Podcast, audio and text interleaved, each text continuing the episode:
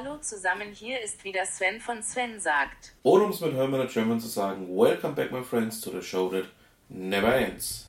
Dann fragen wir doch einfach mal meine Assistentin, welche Ausgabe haben wir denn diese Woche? Ausgabe hundertsiebenundzwanzig. Wir haben auch diese Woche wieder sehr viel vor, also fangen wir doch gleich mal an. Was haben wir denn für diese Woche? Nach wie vor ist ja eigentlich wirklich jeglicher Blick im Moment auf Barcelona gerichtet.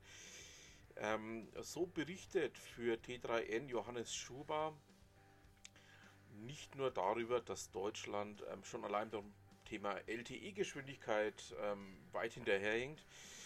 Ähm, ja, das Ganze führt auch noch weiter, ähm, dass ja, man einfach auch mal weltweit schauen muss, dass Deutschland selbst hier im L T E-Bereich ähm, kein wirklich gutes Bild abgibt. Das ist, ähm, ja, wir sind ähm, da wirklich ganz weit abgeschlagen. Ähm, ja, ich packe euch einfach mal auch diesen Artikel mit rein. Schaut es euch mal an. Ähm, es gibt noch ein paar weitere Themen zu Barcelona. Ähm, Hanna Schwer berichtet für Business Insider darüber, wie sehr der Fall Huawei die Europäer in der fünf G-Debatte spaltet. Ähm, es gibt ja Bestrebungen aus Deutschland heraus, ein No-Spy-Abkommen mit ähm, China zu unterzeichnen. Andere Staaten gehen dann einen anderen Hintergrund oder einen anderen Weg, die dann einfach sagen, ähm, wir schließen bestimmte Hersteller vom Infrastrukturausbau aus. Ähm, ich halte es da einfach mal so, you be the judge, ähm, entscheidet für euch mal selbst, wie ihr das Ganze seht, ähm, was ihr denn da für Meinung zu habt. Aber auf jeden Fall würde mich auch eure Meinung da interessieren. Ihr wisst ja, ähm, über die Kommentarfunktion können wir natürlich hier auch mal zukommen lassen, wie ihr das Ganze seht. Ähm, also ich habe eine relativ klare Meinung zu dem Thema, werde die jetzt aber hier nicht kundtun, da ich ähm, ja in meinem kleinen Podcast doch immer noch gerne versuche, auch ein bisschen Ähm, ja, nicht zu sehr ähm, meine eigene Meinung einzubringen, sondern eben auch mal ähm, die Meinung der anderen ähm, gerne berücksichtige. Wie gesagt, schreibt mir gerne in die Kommentare und ja, ähm, würde mich freuen, das eine oder andere von euch da zu lesen. Zum Thema fünf G insgesamt ähm, verweise ich jetzt einfach mal auf ein Video von dem hervorragenden Alexi Bexi auf YouTube. Ähm, packe ich euch natürlich auch mit in die Shownotes, ähm, schaut da mal rein und ähm, ja, ähm, er erklärt das sehr genau, was fünf G ist, was es kann und was es auch nicht kann und ähm, schaut da einfach mal rein und ja, ähm, lasst euch da mal überraschen. Ja, was haben wir denn sonst noch für diese Woche? Im Karrierebibelblog geht es diese Woche um das Thema Zahlensalat, also sprich um Statistiken. Ähm, Jochen May und sein Team haben hier einen äh, schönen Beitrag dazu geliefert, dass man sich auch mal selbst ein bisschen hinterfragen muss, liest man eigentlich vorhandene Statistiken noch richtig? Ähm, ja, oder auch wie bereit äh, ist man eigentlich noch äh, für eine sorgsame Prüfung eben jener Statistiken? Ich packe euch den mal mit rein, schaut ihn euch mal an. Ich fand ihn nämlich äußerst hochinteressant. Von Eva Maria Goldmann, auch auf Twitter bekannt als at goldlamm, ähm, kommt was, ähm, was ich eigentlich auch sehr, sehr interessant finde. Es geht darum, ähm, wie man richtig und wie man falsch lobt. Ähm, packe ich euch auch mal mit rein, schaut da mal drüber, ähm, finde ich dann auch hochinteressant. Da kann man nämlich ganz viele und auch sehr entscheidende Fehler machen. Ja, unser heutiger Gast ist ähm, mir auch sehr lange schon bekannt. Ähm, wir kennen uns von einigen Barcamps, ähm, vor allen Dingen aus den Nürnberger Barcamps. Herzlich willkommen, Oliver Gassner. Hallo. Oliver, ähm, wenn wir schon gleich beim Thema Barcamps sind, ähm, du bist ja Mitinitiator des Bodensee-Barcamps. Ähm, ja. Wie sieht es denn mit der zweitausendneunzehner Ausgabe aus? Wann findet die statt? neunundzwanzigsten und dreißigsten Juni zweitausendneunzehn mit, äh, mit so ein bisschen, das heißt, warte mal, jetzt muss ich echt nur mal auf den Kalender gucken, nicht, dass ich irgendwie Unsinn rede. Ja genau, neunundzwanzigsten und dreißigsten Juni sind Samstag und Sonntag und äh, wahrscheinlich treffen wir uns auch am achtundzwanzigsten Juni abends schon wieder für die, die früher anreisen. Und wir sind wieder in Friedrichshafen, also nicht, also ich habe das dumpfe Gefühl, es werden einige Leute einfach am Freitagabend in Konstanz äh, an der H T W G stehen und sich wundern, wo wir sind und dann muss ich äh, twittern, Leute, wir sind in Friedrichshafen. Okay. Also wir haben zweitausendacht in Friedrichshafen angefangen. waren dann zweitausendzehn in, ähm, in Konstanz, waren dann zweitausendzwölf wieder in Friedrichshafen. Ähm, und ab zweitausenddreizehn waren wir dann immer in Konstanz jedes Jahr. Und jetzt kehren wir sozusagen an äh, den Tatort zurück, äh, an dem wir losgelegt haben, beziehungsweise, so wie ich das sehe, werden wir da äh, wieder alterieren oder mal schauen, wie wir es wie wir's machen, halt je nachdem, wie bei den entsprechenden Institutionen die Räume und die Organisationsinfrastruktur zur Verfügung steht. Also mit anderen Worten, ihr kehrt an den alten Tatort zurück. Ja, genau, also äh, jeder Verbrecher, ne, und so weiter. Nee, nee, also ähm, äh, das ist natürlich, also der das Seemoser Horn, wo wir da sind, also wir sind äh, Gast der, der Zeppelin-Universität und die haben zwei Campusse, den einen ähm, auch sehr schön gelegen, oberhalb von Friedrichshafen mitten im Wald, da war ich jetzt auch schon zweimal, ähm, also einfach so als Gast bei Events, der ist auch sehr schön, aber der, Entschuldigung, der ursprüngliche Ähm, Gründungsort der Zeppelin-Uni ist äh, ein, ich glaube, ich weiß gar nicht, was das war, irgendjemand hat es mir mal erzählt, aber also praktisch so ein Verwaltungsgebäude, mhm. ursprüngliches, ähm, am sogenannten Seemoser Horn, das kann man mal googeln und kann mal Google Maps anschmeißen und da sieht man, dass es also wirklich, ähm, das ist so, äh, da ist ein Wald, der geht bis an den, bis an den Bodensee vor. Und dann ist da das Unigebäude und dann läuft man keine hundert Meter und dann ist man nass, ja, und steht im Bodensee. Und daneben ist noch irgendein Kanuclub oder sowas. Ähm, und äh, ja, also es ist also es ist echt schwer schlagbar.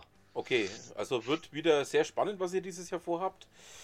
Ähm, so was man so hört, waren die letzten Barcamps bei euch ja wirklich, ähm, also auch mit bei den besten überhaupt dabei. Ja, also ich sag zumindest, ähm, also ich war jetzt, wir haben es im Vorgespräch gerade kurz so, also ich habe die genaue Zählung nicht im Kopf, aber ich bin jetzt bei über sechzig Barcamps, ähm, äh, inklusive meiner eigenen, äh, etwa, weiß nicht, fünfzehn oder so, die ich organisiert habe, so um plus minus. Und, ähm, und ich muss sagen, ähm, ganz unbescheiden gesagt, haben wir so ziemlich die coolste Location in der Regel. Also egal, ob wir an der Zeppelin-Uni sind oder an der H T W G, weil ich versuche, das Barcamp Bodensee passend zu seinem Namen einfach immer in zumindest Schlenderdistanz zum, äh, zum See zu machen oder zumindest zum See rein. Also das ist das Stückchen Rhein, was bei Konstanz durch den Bodensee fließt. Und ich finde so ein Barcamp direkt am Wasser äh, oder ein Event, egal welches Event, direkt am Wasser, äh, das hat immer einfach einen, einen eigenen Charakter. Ich glaube, dass wir Menschen aufgrund unserer äh, ererbten Gehirnstruktur oder so einfach ähm, drauf programmiert sind, dass wir in der Nähe von Wasserflächen anders funktionieren als irgendwo mitten in der Stadt. Also es ist ein spannendes Thema, was du gerade erwähnst. Ich habe da mal vor geraumer Zeit eine Doku zum Thema Wasser gesehen. Also da ging es auch um Wasserfälle und mhm. ähm, ja, da wurde also auch irgendwas in Richtung gesagt, dass es darum geht oder dass der Mensch ähm, eher positiv auf ähm, ja, Gewässer reagiert. So muss man es ausdrücken. Ja, also ich, ich kann mir das nur so erklären, also ich, ich habe da wirklich, äh, seit ich auch wieder, ich bin ja vor, vor acht Jahren wieder an den Bodensee zurückgezogen, also seit über zehn Jahren machen wir Barcamp Bodensee, also ich habe das schon angefangen, bevor ich hier wieder gewohnt habe und ich komme hier aus der Gegend, äh, aber nicht direkt von, von irgendeiner Uferstadt oder so, aber äh, ich habe dann da auch drüber nachgedacht und ich glaube einfach, also als, ähm, als das Einzige, was mich da prädestiniert, ist ein, ist ein Bio-L K und eine kleine Ausbildung als also wenn man Lehrer, eine Lehrerausbildung macht, braucht man auch ein bisschen Psychologieausbildung. Aber ich glaube einfach, wenn du dir das vorstellst, du bist irgendwie ein Mensch, irgendwie in prähistorischer Zeit, dann ist Wasser im wahrsten Sinne des Wortes, da brauchst du keine Bibel dazu, Wasser ist Leben, ja, und also Wasser ist Überleben.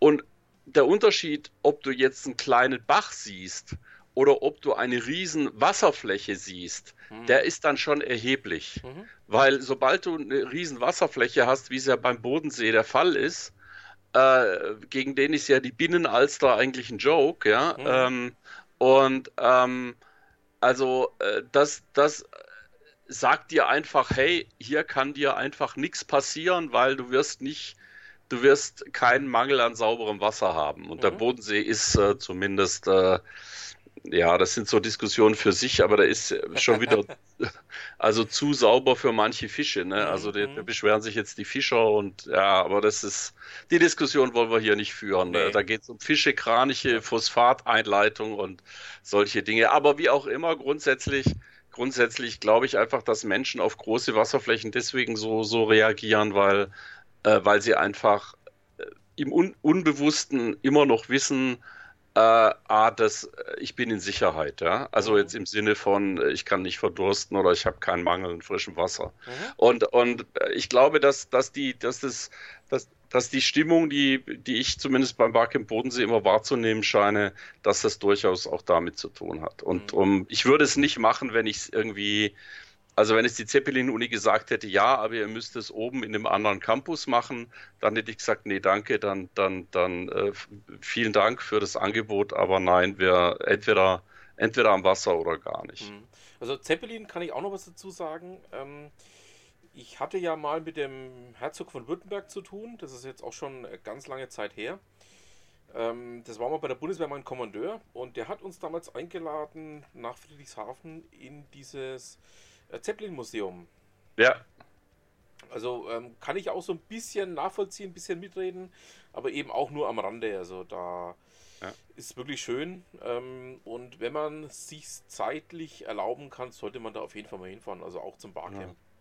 Wir haben auch schon mal, wir hatten eine Weile äh, die Zeppelin Werft, äh, zwei Jahre lang als Sponsor mhm. und im ersten Jahr hatten wir dann in der Tat, äh, haben wir ein paar äh, Influencer in die Luft gejagt und sind erstmal am Freitag vorm Barcamp, äh, um die Mittagszeit sind wir erstmal über den Bodensee geflogen, um dann, äh, um dann äh, zum Barcamp zu, zu schippern und, und zu fahren. Mhm.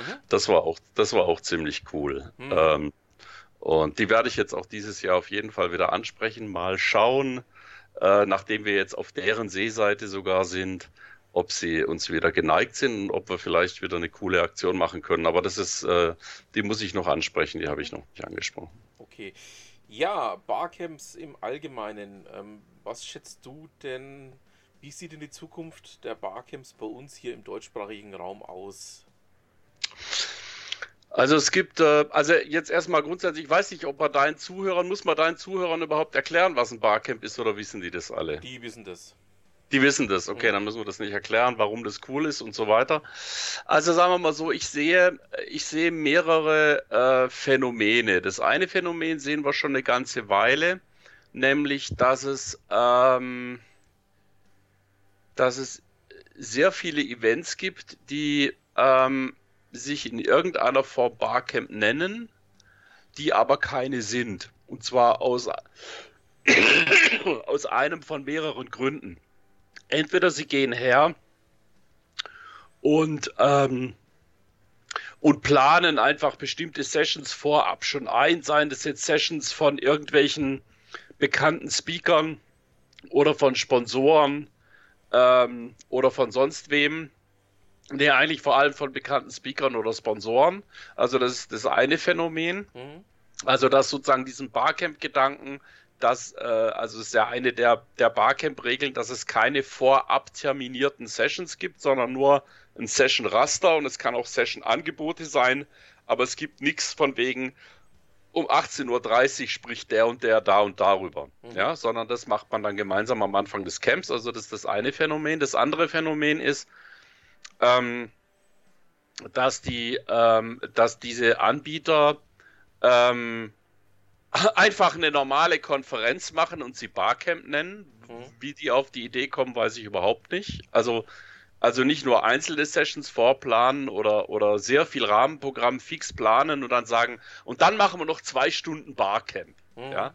Das bringt aus meiner Sicht gar nichts, weil die Leute da einfach nicht so richtig in den Groove kommen.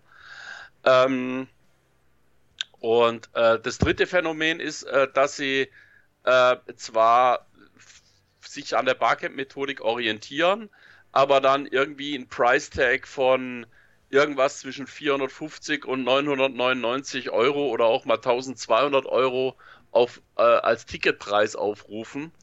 Und, äh, und das ist ein bisschen schwierig. Also zum Letzten muss man natürlich sagen, wenn ich ein Barcamp machen. Wenn ich jetzt zum Beispiel sagen will, ich mache jetzt ein C I O-Camp, ja, wo also äh, Chief, Chief Information ähm, äh, Officers von irgendwelchen größeren Firmen, sagen wir mal DAX fünfzig Unternehmen, wenn ich die anziehen will, dann kann ich natürlich kein Event für neunundvierzig neunzig machen.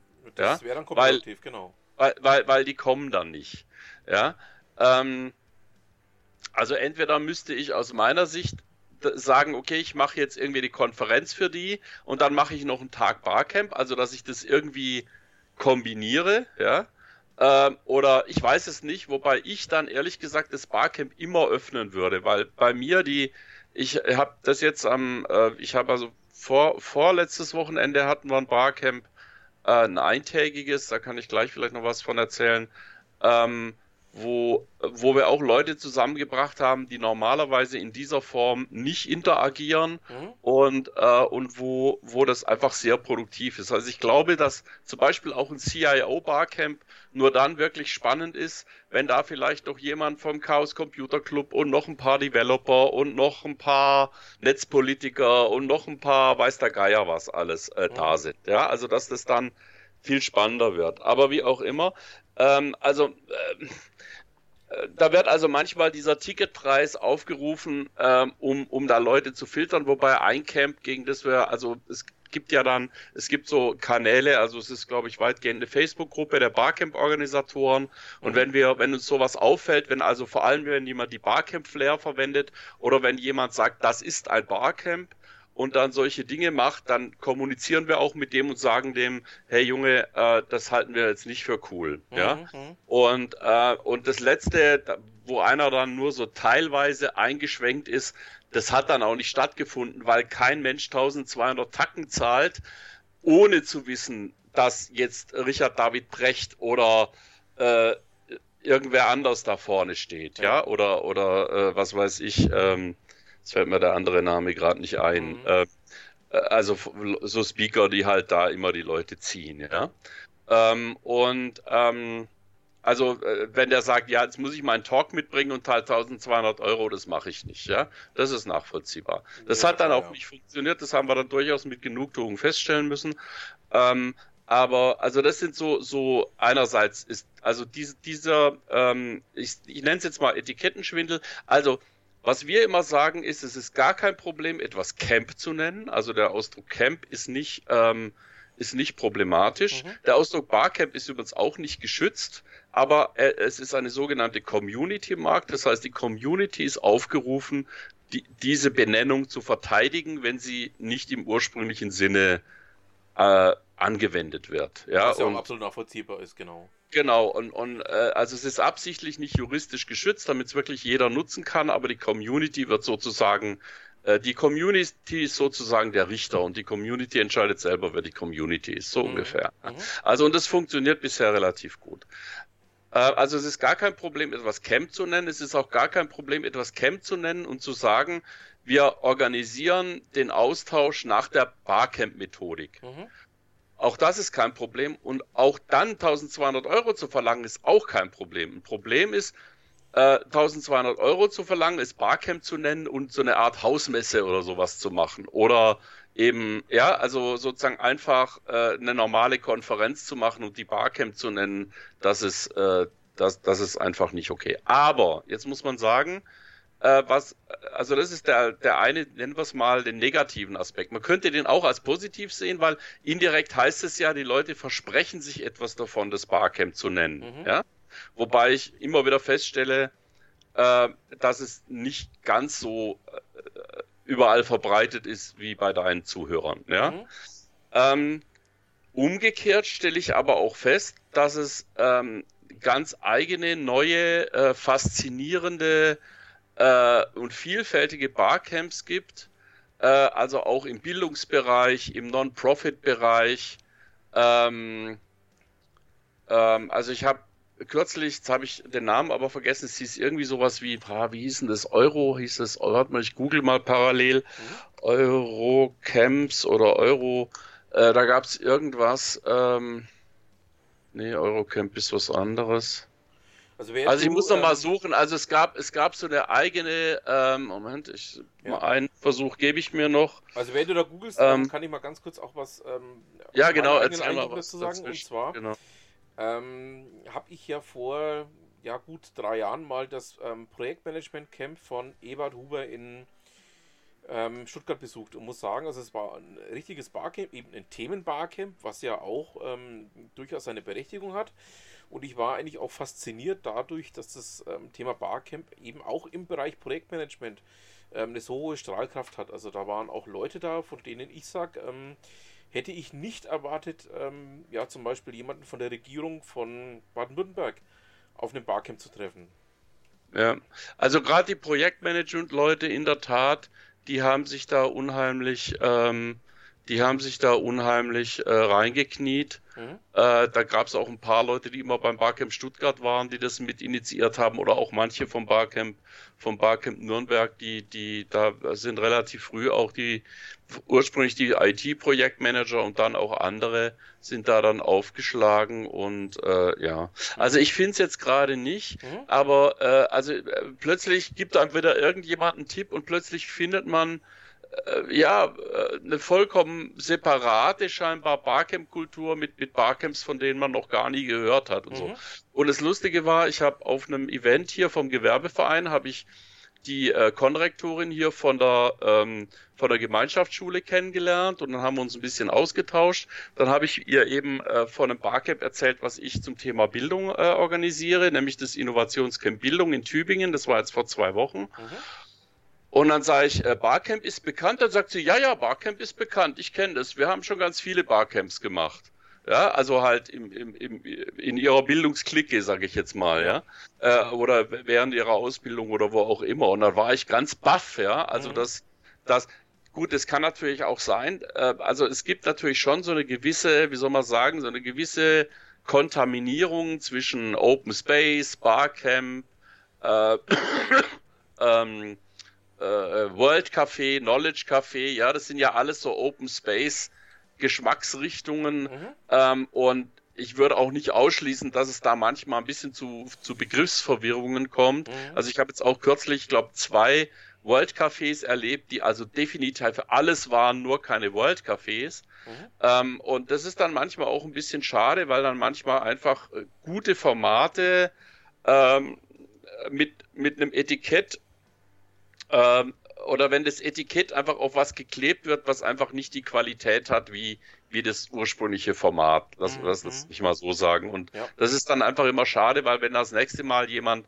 sowas hört, dann sagt er, ja, ja, das kenne ich, aber das war ja nichts Besonderes. Mhm. Und wer, wer halt mal ein richtiges äh, World Café miterlebt hat, äh, der, der sagt, hey, das ist eine ziemlich coole Sache, ja. Also und das ist auch definitiv, ähm, ja. Ja, und ähm, ja, also äh, ja, und Innovationscamp Bildung, beziehungsweise ich habe, ähm, mal gucken, ob sich das, also ich habe noch zwei weitere Barcamps jetzt am, am Horizont, also äh, ich wurde halt auch vom einen oder anderen gefragt, beziehungsweise ich mhm. wurde halt gefragt, hey, wie kann man dieses und jenes Event, wie kann man sowas organisieren? Und da habe ich gesagt, lass uns doch, lass uns das doch im Barcamp-Format machen, mhm. aber man hat natürlich bei, beim, beim Stichwort Barcamp immer wieder die Schwierigkeit, dass denn die Leute sagen, ja, wird da nur gesoffen oder äh, was auch immer, ja? ja, und also, dass man das einfach erklären muss und dann bist du jedes Mal am Erklären und erzählst irgendwas von I T und dann denken die Leute, ah, da geht's nur um I T, mhm. also wir hatten vor, vor zwei Jahren, glaube ich, hatten wir beim Barcamp Bodensee den Fall, dass jemand mal meinte, so, und damit wir jetzt auch noch ein I T-Thema überhaupt haben im, im Barcamp-Raster, dann mache ich jetzt mal noch ein I T-Thema, ja, also mhm. es ist, es ist eben einfach nicht so, dass es nur I T-Themen sind, und, aber weil du immer, wenn du mit Fu und Bar, wenn du das erklären willst, ja. äh, dann musst du immer was über I T erzählen und dann denken die Leute, es ist I T, oder manche genau. sagen dann, ach, das ist ja an der Uni, da kommen doch nur Studenten, sage ich, ja, wenn die Studenten wenigstens kommen würden, ja, also jeder denkt immer, jeder findet immer irgendeine Ausrede, warum es nicht für ihn mhm. ist, ja, mhm. und darum habe ich mir überlegt, äh, äh, also unter innovationscamp punkt net, äh, momentan findet sich da nur ein Barcamp, nämlich äh, das Innovationscamp Bildung, mhm. aber mal schauen, ob sich da in den nächsten Wochen und Monaten noch ein paar andere ansammeln. Also wie gesagt, zwei sind am Horizont. Es ist aber nicht ganz klar, ob sie dieses Label auch tragen werden. Mhm. Aber meine Idee ist, so ähm, unter diesem Label Innovationscamp schon pure Barcamps zu machen. Vielleicht durchaus, also ich werde da mal drüber nachdenken, vielleicht auch durchaus so, dass man zum Beispiel an einem Vorabend vielleicht ein World Café macht und dann am, am Folgetag ein Barcamp oder so. Also schon ein bisschen auch die Methodiken mischen, aber nicht innerhalb von einem Tag oder so. aber dass man da in irgendeiner Form ähm, dieses Format ein bisschen mehr, ein bisschen mehr äh, verbreitet und dann eigentlich Barcamp nur so im Nebensatz sagt, ja. Und mhm. weil, wenn ich sage Innovationscamp, da, da fragt dann keiner, ja, was ist das, sondern jeder hat gleich eine Idee, was das denn eigentlich sein könnte. Mhm. Ja, und ähm, während wenn ich sage Barcamp, sagen die Leute erstmal, verstehe ich nicht, ist wahrscheinlich nicht für mich. Mhm. Ja, also ähm, und äh, weil gegen Innovation haben ganz wenige Leute was. Mhm. Gibt so ein, kürzlich habe ich einen coolen Spruch gelesen, ich weiß nicht, ob ich ihn hundert Prozent krieg, hinkriege, aber dass man sagt, ja, die Deutschen, die haben zwei Eigenschaften, äh, sie möchten nicht, dass es so bleibt und sie möchten nicht, dass sich was ändert. Ja? Richtig, aber richtig. Ja, ja, also also so wie es ist, ist scheiße, aber wehe, einer schlägt vor, höchstens hundertdreißig zu fahren auf der Autobahn. Mhm. Dann ist aber die Kacke am Dampfen. Ja. Dann ist aber, dann ist Revolution. Ne? Das ist ähm, sonst was, ja, oder? Aber also, wie gesagt, wenn es bei dir dann soweit ist, wenn sich da hier der Horizont ähm, ja, aufzeigt, dass da was passiert, dann werde ich natürlich auch hier mal einen kleinen Podcast darüber berichten. Aber ich bitte dich darum. Also du wirst es auf meinem Blog mitkriegen, genau, beziehungsweise dann auf innovationscamp punkt net. Also da werden wir, also wenn es alles so läuft, wie es soll, wahrscheinlich werde ich es auch auf dem Barcamp Bodensee Blog entsprechend, wobei das eine ist, ja doch, ich werde es wahrscheinlich auch auf dem Barcamp Bodensee Blog mal ankündigen. Das kann man auch so als kleiner Zwischenwerbeimpuls, das kann man auch per Mail abonnieren und dann kriegt man da Bescheid. Mhm. Ja, also das eine wird sich in der Nähe von Stuttgart wohl abspielen und das andere wird sich äh, nicht ganz total weit vom Bodensee entfernt abspielen. Die Links dazu packe ich natürlich bei mir mit in die Shownotes. Wunderbar, ich danke dir. Jawohl. Ja, wir haben noch zwei ähm, durchaus hochinteressante Themen. Ähm, zum einen Getting Things Done. Ähm, ich weiß, dass du da großer Verfechter davon bist, da auch entsprechend ähm, Kurse dazu gibst. Yep. Aber was versteht denn der Allgemeinsterbliche da darunter? Also, ähm, also was wir machen, ist kein Zeitmanagement. Mhm.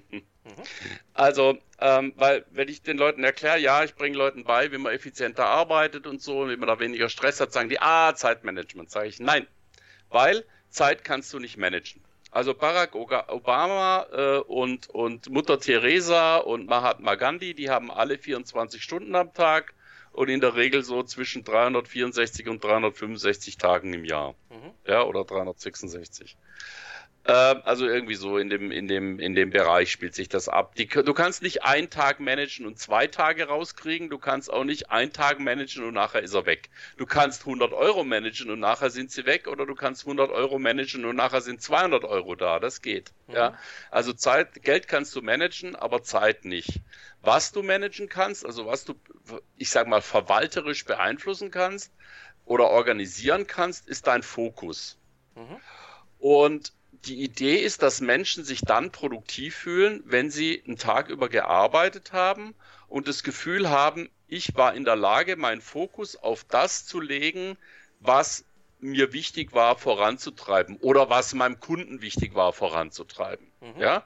Also wenn du Maler bist und hast an dem Tag halt das gemacht, was dein Kunde ja, oder Kunde freut sich, boah, der ist schon fertig, hat, hat den Raum schon gemalert, äh, dann warst du produktiv. Oder wenn du eben selber sagst, boah, ich habe das so schnell hingekriegt, das war super, dann fühlst du dich produktiv.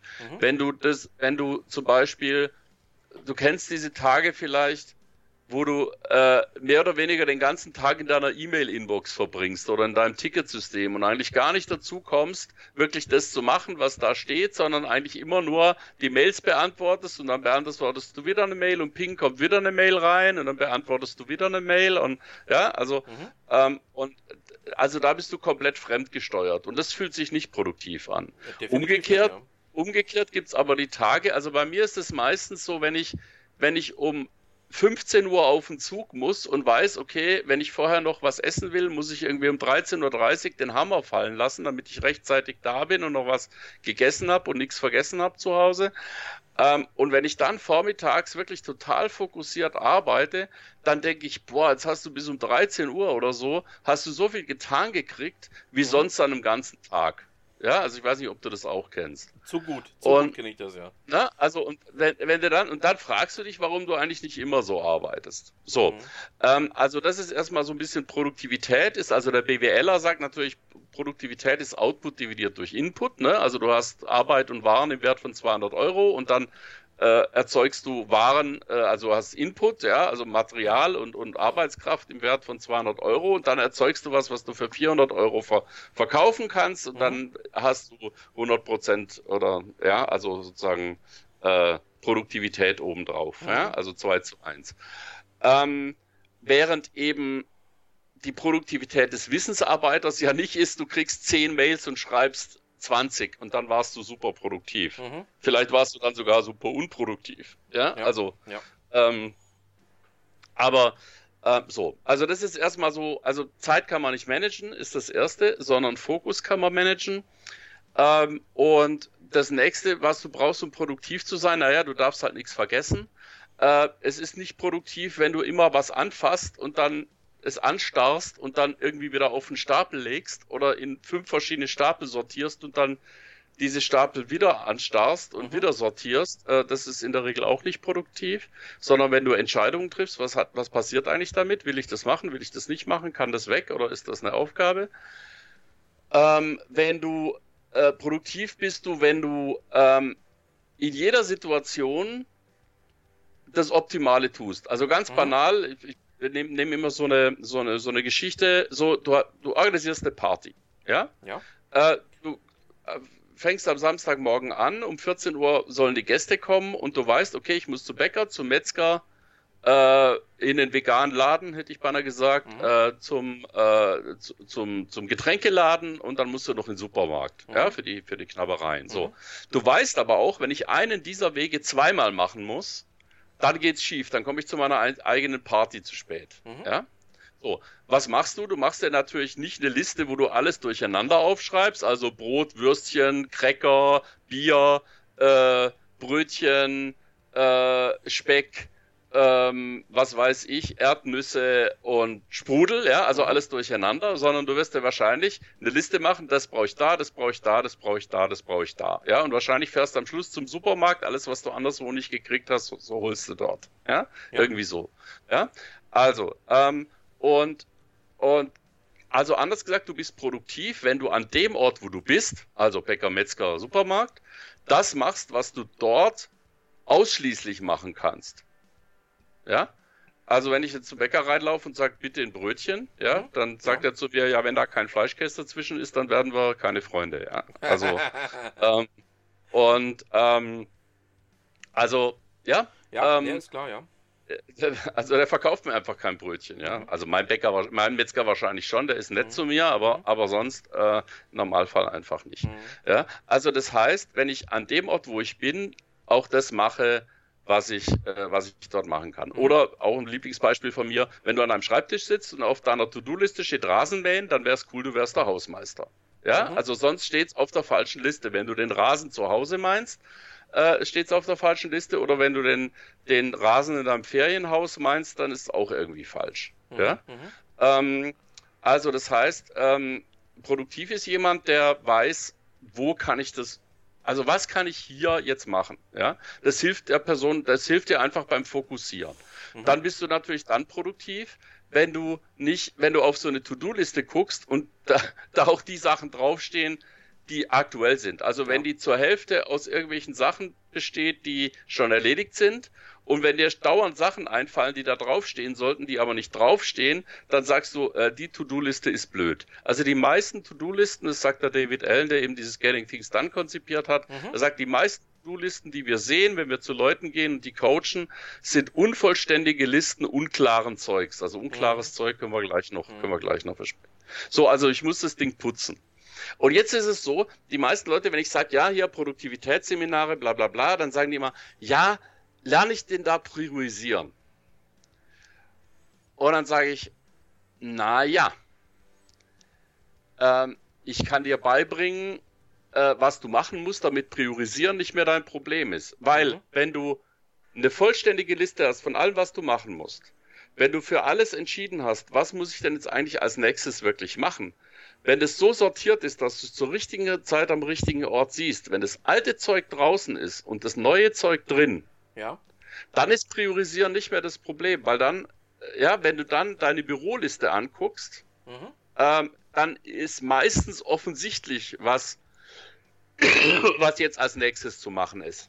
Mhm. Ja, also dann äh, nützt dir das nichts, das mit A eins, A zwei, B fünf, acht, C acht oder irgendwie sowas zu priorisieren. Okay. Was, was soll das? Weil sobald dein Telefon klingelt, sobald deine E-Mail Ping macht, also hoffentlich macht deine E-Mail nicht Ping, aber falls sie Ping macht, äh, oder sobald der Chef in der Tür steht und sagt, du Sven, ich brauche das bis gestern, mhm. ja, oder der Kunde anruft und sagt, oh Mist, äh, ja, die Website ist seit vorgestern offline, das mhm. muss bitte sofort repariert werden, ja, dann kannst du deine ganze A eins, B fünf äh, Schrott, kannst du alles wegschmeißen. Mhm. Ja?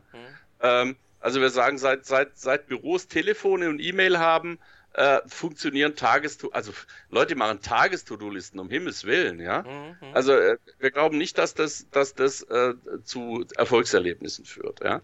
Und im Prinzip haben wir ein System daraus gebastelt, das genau diese Sachen, die ich jetzt gerade beschrieben habe, Ähm, adressieren. Mhm. Das heißt, wir sammeln alle Vereinbarungen mit uns und mit anderen.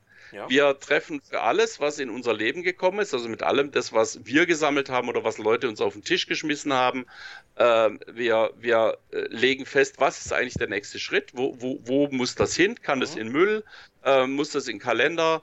Äh, arbeite ich da jetzt demnächst dran? Oder ja, also was, mhm. was, was hat ja. jetzt, also da gibt es praktisch sechs Wege, aber sonst machen wir hier ein G T D-Seminar, das macht auch keinen Sinn. Mhm. Ähm, also es gibt einfach eine klar definierte Struktur, was dann damit passieren kann. Äh, dann entscheiden wir, okay, und wo will ich das sehen? Will ich das beim Einkaufen sehen oder zu Hause oder im Büro oder wenn ich nur ein Telefon habe oder kann ich das überall machen? Und dann, ähm, Und dann sagen wir, okay, und das putzt du jetzt mindestens einmal die Woche. Und dann haben wir noch drei hübsche Modelle, mit denen man so etwas machen kann, was man tun kann, anstatt zu priorisieren. Mhm. Ja, also klar, wenn der Stapel an unentschiedenen Dingen, die in dein Leben gekommen sind, sehr, sehr groß ist, dann macht es halt mehr Sinn, den erstmal zu strukturieren, bevor du jetzt dich einfach auf die oberste Aufgabe stürzt, ja, mhm. zum Beispiel. Das ist okay. eins dieser Prinzipien. Oder du kannst überlegen, okay, wenn da jetzt auf deiner Liste Mama steht, ja, kannst mhm. du sagen, ja, okay, wichtiges historisches Datum, du hast eine Mutter, ja, mhm. äh, und dann äh, kannst du sagen, ja, aber was bedeutet das? Heißt das, Mama mal wieder anrufen? Heißt es, die Schwester mal fragen, was nochmal die Telefonnummer von Mama war? Heißt es, äh, äh, dass du, äh, was weiß ich, äh, Mama ein, Gebur- ein Geschenk zum Geburtstag kaufst? Oder heißt es, dass du mit deiner Mutter Altenheime besichtigst, ja. Mhm, mh. Und das sind natürlich Aufgaben auf ganz verschiedenen, wir nennen das Horizonte, ja. Also unterster okay. Horizont ist einfach Aufgaben, ähm, also ich sag mal Müll rausbringen, ja. Mhm. Und das ist dann erledigt. Zweit, zweite Ebene sind Projekte, also Sachen, die mehrere Schritte haben und eine gewisse Zeit brauchen, bis sie fertig sind. Also sowas wie Haus bauen, äh, aber auch, was weiß ich, äh, selbst Reifen wechseln lassen, ja, ist ein kleines Projekt, weil mhm. das hat einfach mehrere Schritte. Danach gibt's sowas wie Verantwortungsebenen, also bist Freund deiner Freunde, äh, Vater deiner Kinder, äh, Partner deiner Partnerin und so weiter und so fort, mhm. ja. ja. Äh, oder äh, hast in deinem, in, in meinem, in meinem, in meiner Firma habe ich alle Rollen außer Buchhalter, ja. Mhm. Also und ähm, dann hat man äh, noch äh, oben drüber Ziele. Das ist was, was man so auch definieren kann, vielleicht in Größen, so Umsatz verdoppeln in den nächsten drei Jahren. Mhm. Dann hast du sowas wie Visionen, ja, also was weiß ich, äh, der bekannteste G T D-Trainer in Deutschland sein, mhm. äh, ist jetzt nicht zwingend eine meiner Visionen, aber äh, ja, ähm, und wäre vielleicht sogar zu anstrengend, mhm. aber ähm, und äh, darüber hast du sowas wie Prinzipien und, und äh, Spielregeln, also Prinzipien und, und äh, Und wie soll man sagen, Sinn, ja. Mhm, okay. Prinzipien wären so deine Spielregeln, also dass du sagst, wir machen entweder, entweder Win-Win oder gar nicht, ich ziehe hier keinen über den Tisch und wenn entweder ich dabei verliere oder du dabei verlierst, dann haben wir kein Business, ja. Mhm. Äh, oder ähm, äh, und, und Spielregeln ist vielleicht sowas wie, also wenn ich Barcamps organisiere und habe ein Team, dann mache ich das persönlich in der Regel immer nach dem Blackbox-Prinzip. Also da würde ich sagen, Sven, du bist jetzt dafür zuständig, dass in der Jugendherberge die Betten gebucht sind und das abzuwickeln, ja, mhm. dass jeder, der so ein Bett gebucht hat, dann da auch schlafen kann und denen zu sagen, wo sie die Rechnung hinschreiben müssen. Und wenn was schief läuft, dann sagst du mir Bescheid. Mhm. Oder wenn du keine Böcke mehr hast, sagst du mir Bescheid. Und ansonsten gehe ich davon aus, dass du das machst. Mhm. Ja, also das, das ist so mein... mein Prinzip, wenn ich, wenn ich Barcamps organisiere im Team, ja, dann sage ich so, das ist dein Paket, wenn du meine Hilfe brauchst, ich stehe dir jederzeit per Telefon zwischen morgens sechs und nachts um zwei zur Verfügung, aber äh, ansonsten, ähm, ja, ist das dein mhm. Ding, mhm. ja, ähm, und äh, das wäre sowas wie Spielregeln, ja, oder, oder eben äh, äh, Prinzipien, ja, ähm, also das ist so ein Schichtenmodell und da kann man dann sagen, zum Beispiel entspricht jetzt die Tatsache, dass ich vielleicht für eine Firma, die jetzt, was weiß ich, Raketen baut, die man dann immer in den entsprechenden Kriegsfilmen sieht, ist das, mhm. äh, also jetzt Kriegsberichterstattung, ja. ist das jetzt, ist das jetzt irgendwie, passt das jetzt zu meinem Wertesystem, für die zu arbeiten oder nicht? Mhm. Ja? Und ähm, ja. Also ich hatte zum Beispiel einmal war ich so, da hat die, die, die Bild-Zeitung hat ein tolles Projekt in Second Life gemacht und ich war total, äh, fand Second Life total cool, mhm. ja, und dann habe ich halt mit ein paar Leuten drüber geredet, ist es jetzt okay oder nicht, ja, weil mhm. Bild-Zeitung für mich war einfach so, äh, ja, also mach drei Kreuze und dreh mhm. dich um. Und dann habe ich auch mit Leuten geredet, auch aus dem Burda Verlag, die gesagt haben, du, die sind alle gleich. Also das ist mhm. egal, für welchen Verlag du arbeitest, die sind alle böse. Ja? Mhm. Und, und ähm, ich war dann so halb, ich habe dann gesagt, okay, ich gucke mir das jetzt mal näher an. Ich habe dann den Auftrag eh nicht gekriegt, aber ich hätte ihn vielleicht auch immer noch abgelehnt. Ja, ja. Aber äh, da muss man dann halt einfach überlegen, ist, passt es jetzt zu mir oder passt es nicht zu mhm. mir? Ja? Mhm. Ähm, und ähm, ja, also wie gesagt, das sind dann diese, und wir sagen im Prinzip, nahezu jede Aufgabe hat entweder mehrere dieser Dimensionen, ja, mhm. oder, ähm, sagen wir mal, ähm, sie lässt sich zumindest einer, einer, einer Dimension zuordnen, ja. Mhm. Also wenn es eine Aufgabe, die gar nicht in mein Wertesystem passt, dann sollte ich vielleicht lieber dann jemandem eine Mail schicken und sagen, du, sorry, ähm, das passt nicht, ja. Mhm. Also, also habe ich in meinem Berufsleben auch schon erlebt, ähm, dass ähm, ja, Kollegen von mir gesagt haben, hey, ich möchte dieses Projekt nicht machen, aus irgendwelchen Gründen, weil ich nicht äh, mit diesem Unternehmen ähm, ja, in Kontakt stehen möchte oder ähnliches. Also ja. die Sache mit dem Wertekanon, ja, das ist durchaus ein Thema, was ähm, ich sage jetzt mal auch öfters mal ja, für einen selber ähm, Fragen aufwerfen kann. Ja, man muss ja auch immer überlegen, also ich kenne auch jemand, der hat so ein, so ein Office Center, ja, und der guckt sich natürlich die Firmen, die da vielleicht was mieten wollen, auch sehr, sehr gut an. Mhm. Weil wenn, wenn du da die falsche Firma drin hast und steht alle vier Wochen irgendwie die Polizei bei dir vor der Tür und räumt bei denen das Büro aus und räumt die alle vier Wochen ein anderes Büro aus, ist es ja auch nicht gut für dich. Ja, ja. Ja.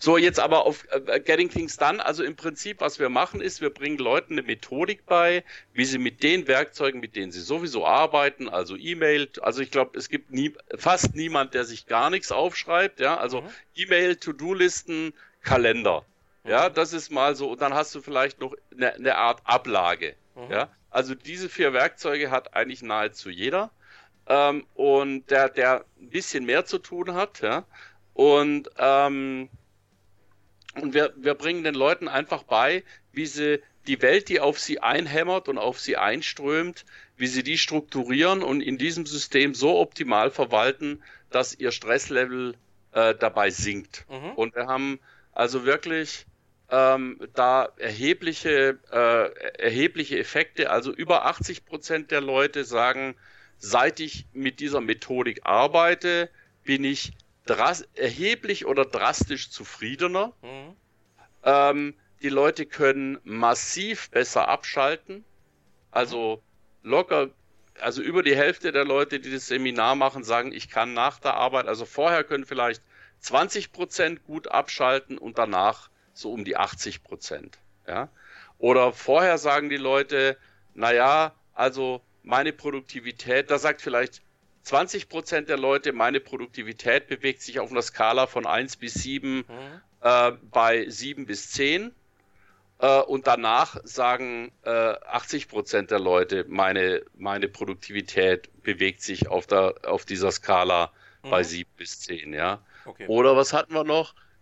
Über siebzig Prozent haben gesagt, meine Produktivität ist um fünfzehn Prozent oder mehr gestiegen. Und das macht man sich gar nicht klar. Wenn man das auf hundert Prozent umrechnet, mhm. hast du eine Produktivitätssteigerung von zehn Prozent. Jetzt ist halt die Frage, was bedeutet das? Mhm. Wenn du das in, in, in Zeit umrechnest, dann kommst du auf fünf Wochen, also fünf Arbeitswochen, also siebenundzwanzig Tage pro Jahr. Mhm. Ja, also, und es ist ja nicht nur die Arbeits-, also, du kannst ja auch Chaos zu Hause haben. Mhm. Ja, also es ist ja nicht, äh, dein Stresslevel ist ja nicht nur bestimmt durch deinen Stress bei der Arbeit, sondern dein Stresslevel kann ja auch bestimmt sein durch, dass du zu Hause nichts gebacken kriegst. Mhm. Ja, ähm, und insofern, ähm, also ich sage immer, es ist jetzt nicht hundert Prozent legitim, das jetzt pur in Zeit umzurechnen, ja. aber ich sage dann halt entweder fünf Wochen weniger arbeiten oder zweieinhalb Wochen weniger arbeiten und zweieinhalb Wochen Zeit haben im, im Jahr, mhm. einfach mal nachzudenken,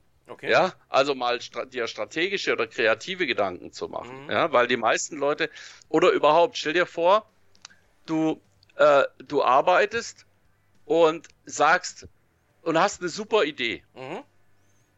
und sagst, aber ich habe ja ohnehin schon so viel zu tun, ich kann diese super Idee jetzt nicht umsetzen. Mhm. Und wenn die super Idee jetzt wäre, wie rette ich den Regenwald oder wie löse ich das C O zwei Problem, mhm. dann wäre es ein bisschen blöd. Mhm. Ja? Also, jetzt, ich übertreibe jetzt, ja. ja.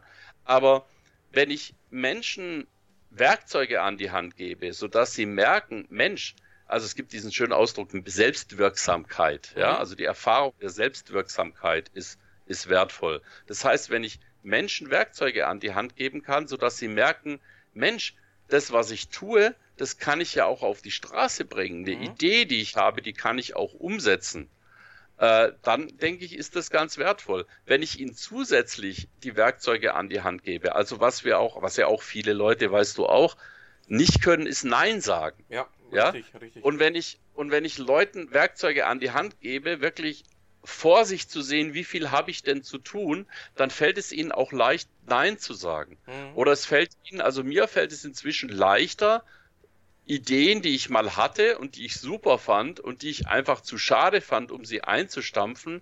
nach ein paar, also nach, wenn das, wenn die Domain jetzt seit zehn Jahren steht und in dem Blog acht Einträge sind, die irgendwie zwei Treffer im Monat haben, dann musst du halt irgendwann sagen, okay, jetzt melde ich einfach die Domain ab und mhm. gehe von den zehn Euro Pizza essen. Mhm.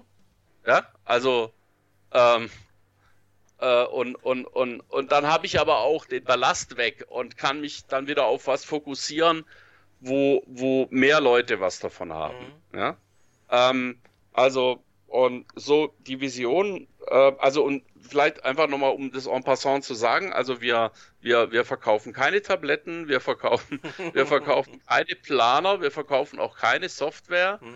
ähm, sondern, sondern, und es ist auch nicht so, was manche Leute bei G T D verwechseln. Ich sage dann manchmal, bla bla bla, G T D-Trainer, und dann sagen die, ja, ja, ich benutze Todoist, ich mache schon G T D. Dann sage ich, das ist wie wenn ich sage, ich bin Zimmermann, äh, ich habe eine Säge, mhm. ja? Hammer und Nägel, ja. Also bloß das Werkzeug macht's noch nicht, sondern der Umgang mit dem Werkzeug macht es, mhm, ja. Und, und Picasso war nicht so ein toller Maler, weil er einen teuren oder einen, einen richtigen Pinsel hatte, mhm. ja, sondern, sondern ähm, es ist immer äh, bei, bei jeder, und ich w- würde schon sagen, also der, der Untertitel des englischen Buches ist ja The Art of Stress-Free Productivity, also die Kunst der stressfreien Produktivität. Mhm. Der deutsche Untertitel ist ein bisschen doof, nämlich äh, Selbstmanagement für den Alltag oder so. Mhm. Ähm, das klingt dann so nach Wäsche waschen und, und, und, und Staubsaugen. Mhm. Ähm, und äh, also es ist schon ein bisschen eine Kunstform und es ist auch, es verändert, äh, es ist sehr äh, von der Mechanik her sehr oberflächlich, aber schlussendlich verändert es deine Art, mit, mit dein, also dich, dich zu strukturieren und mit deiner Umwelt umzugehen. Und okay. das in einer positiven Art und Weise. Mhm. Also mit anderen Worten, ähm, es ist ein Stück weit Beeinflussung des Mindsets. Also ähm, man bekommt ein, vielleicht ein anderes Bewusstsein für Themen, ein anderes, ähm, ja, einen anderen Zusammenhang zu der, zu der, zu der Situation, sagen wir es mal so. Ja, genau. Sobald dich irgendwas nervt oder sobald du irgendwas als, als störend empfindest, äh, wenn du, wenn du dann, äh, also bei G T D setzt es so nach zwei Jahren ein, also man mhm. kann schon vorher super davon von profitieren, also ich kann dir auch gleich nachher noch zwei Sachen sagen, die kannst du ab sofort machen und, mhm. und wirst dich besser fühlen, ähm, und die, die sind auch gar nicht schwierig, die musst du nicht ewig üben, mhm. aber so nach zwei Jahren setzt es ein, dass sich so diese Denkweise, dass du sagst, Mensch, wenn ich jetzt die G T D-Denke darauf anwende, was wie würde ich das dann machen? Mhm. Und dann machst du es so und denkst, warum habe ich das nicht schon immer so gemacht? Mhm. Ja? Also äh, das geht bis zu der Frage, wie merke ich, ob ich morgens meinen Asthma-Kram schon genommen habe oder nicht? Mhm. Weil morgens vorm ersten Kaffee, wenn ich da ins Bad tappe, so halb blind, dann, ja, dann das Erste, was ich eigentlich mache, ist, ich nehme meinen Asthma-Kram mhm. und ich spüle meinen Mund aus und zwei Minuten später weiß ich nicht mehr, ob ich das wirklich gemacht habe oder mhm. nicht. Ja? Und ich stelle halt einfach mein, mein, mein Asthma-Medizin-Ding immer, wenn ich es genommen habe, anders hin, also morgens, als wenn ich es abends nehme. Okay. Ja? Also abends, nach dem Abend äh, stelle ich es hin, mhm. auf den Kopf, und morgens, wenn ich es nehme, lege ich es hin. Okay. Ja, und wenn ich dann morgens sehe, ah, es liegt, dann sage ich, okay, du weißt es zwar nicht mehr, aber du hast es offenbar genommen. Mhm. Ja. Und das ist jetzt nichts, was in dem G D D-Buch steht, dass man das so machen soll, aber es ist einfach ein Trick, den ich mir, ja, also im, im Endeffekt lernen wir bei G T D, was kann ich machen, damit ich möglichst wenig denken muss beim mhm. Arbeiten. Mhm. Und Arbeiten heißt eigentlich nur Energie aufwenden, um etwas vom Status A in den Status B zu bringen. Mhm. Und der Status B sollte da im Idealfall ein wünschenswerter sein. Mhm. Ja? Ähm, und, und also so wie du auch sagst, Mindset, ja. Also wir reden jetzt, wir benutzen den Begriff nicht, mhm. aber ich sage immer, oder ich habe jetzt kürzlich, habe ich die Formulierung gefunden, G T D macht auf eine positive Art und Weise intolerant. Mhm. Nämlich intolerant einfach für Abläufe, die nicht, oder, oder Strukturen, Arbeitsstrukturen, die nicht optimal sind. Mhm. Ja? Und, ähm, und äh, es ist nicht so, also es ist jetzt nicht wie, also ich, ich setze mich hier schon wieder in alle Nesseln, aber nicht so wie beim militanten Nichtraucher oder mhm. beim Veganer, der da dann immer erzählt, oh Gott, ihr sterbt alle oder so, also dass mhm. man jetzt allen damit auf die Nerven geht, ja. sondern man kann das ganz prima für sich so machen, dass ich sage, okay, ich, ich überlege jetzt mal, wie kann ich, wie kann ich das dann besser strukturieren, damit ich äh, ein bisschen weniger, äh, mhm. also damit ich einmal denke und dann einfach sehe, was zu tun ist, mhm. ja. Also okay. wenn eben morgens, wenn ich sehe, ah, mein Asthma-Ding liegt, mhm. ja, dann weiß ich, okay, hast du offenbar erledigt. Mhm. Also ja? Ich kann dich aber beruhigen, ähm, die bösen Kommentare kriege ich. Ah, das ist gut, ja, genau. Das, das ist das einzig Schöne. Du, ich habe mal für Telepolis geschrieben. Ich habe es mhm. dann wieder aufgegeben, weil, weil, ey, Heise Forum, das, das ist echt, also im Endeffekt gibt's nur eins, einfach nicht reingucken, ja. Ja, also, also das, ähm es ist vor allen Dingen jetzt auch in letzter Zeit ein bisschen wie ein ähm, ja, Highbecken, hätte ich gesagt. Ja, also, also ich rede jetzt von der Zeit von vor zehn Jahren oder mhm. so. Ja, da habe ich mal für, für Telepolis geschrieben mhm. und dann haben sie immer, ja, aber ein anderer bei Telepolis hat letzte Woche was das Gegenteil geschrieben. So ja. nach dem Motto, ja, und das ist ja auch meine Meinung. Ich, ich habe da einen Blog geschrieben. Also das heißt, mhm. es hat niemand vorher redigiert oder so oder nachher, ja. Sondern ich habe nur das Thema gesagt und haben die gesagt, okay, und dann habe ich das geschrieben, ja. ja, ja. Und, und, aber egal, ne? Mhm.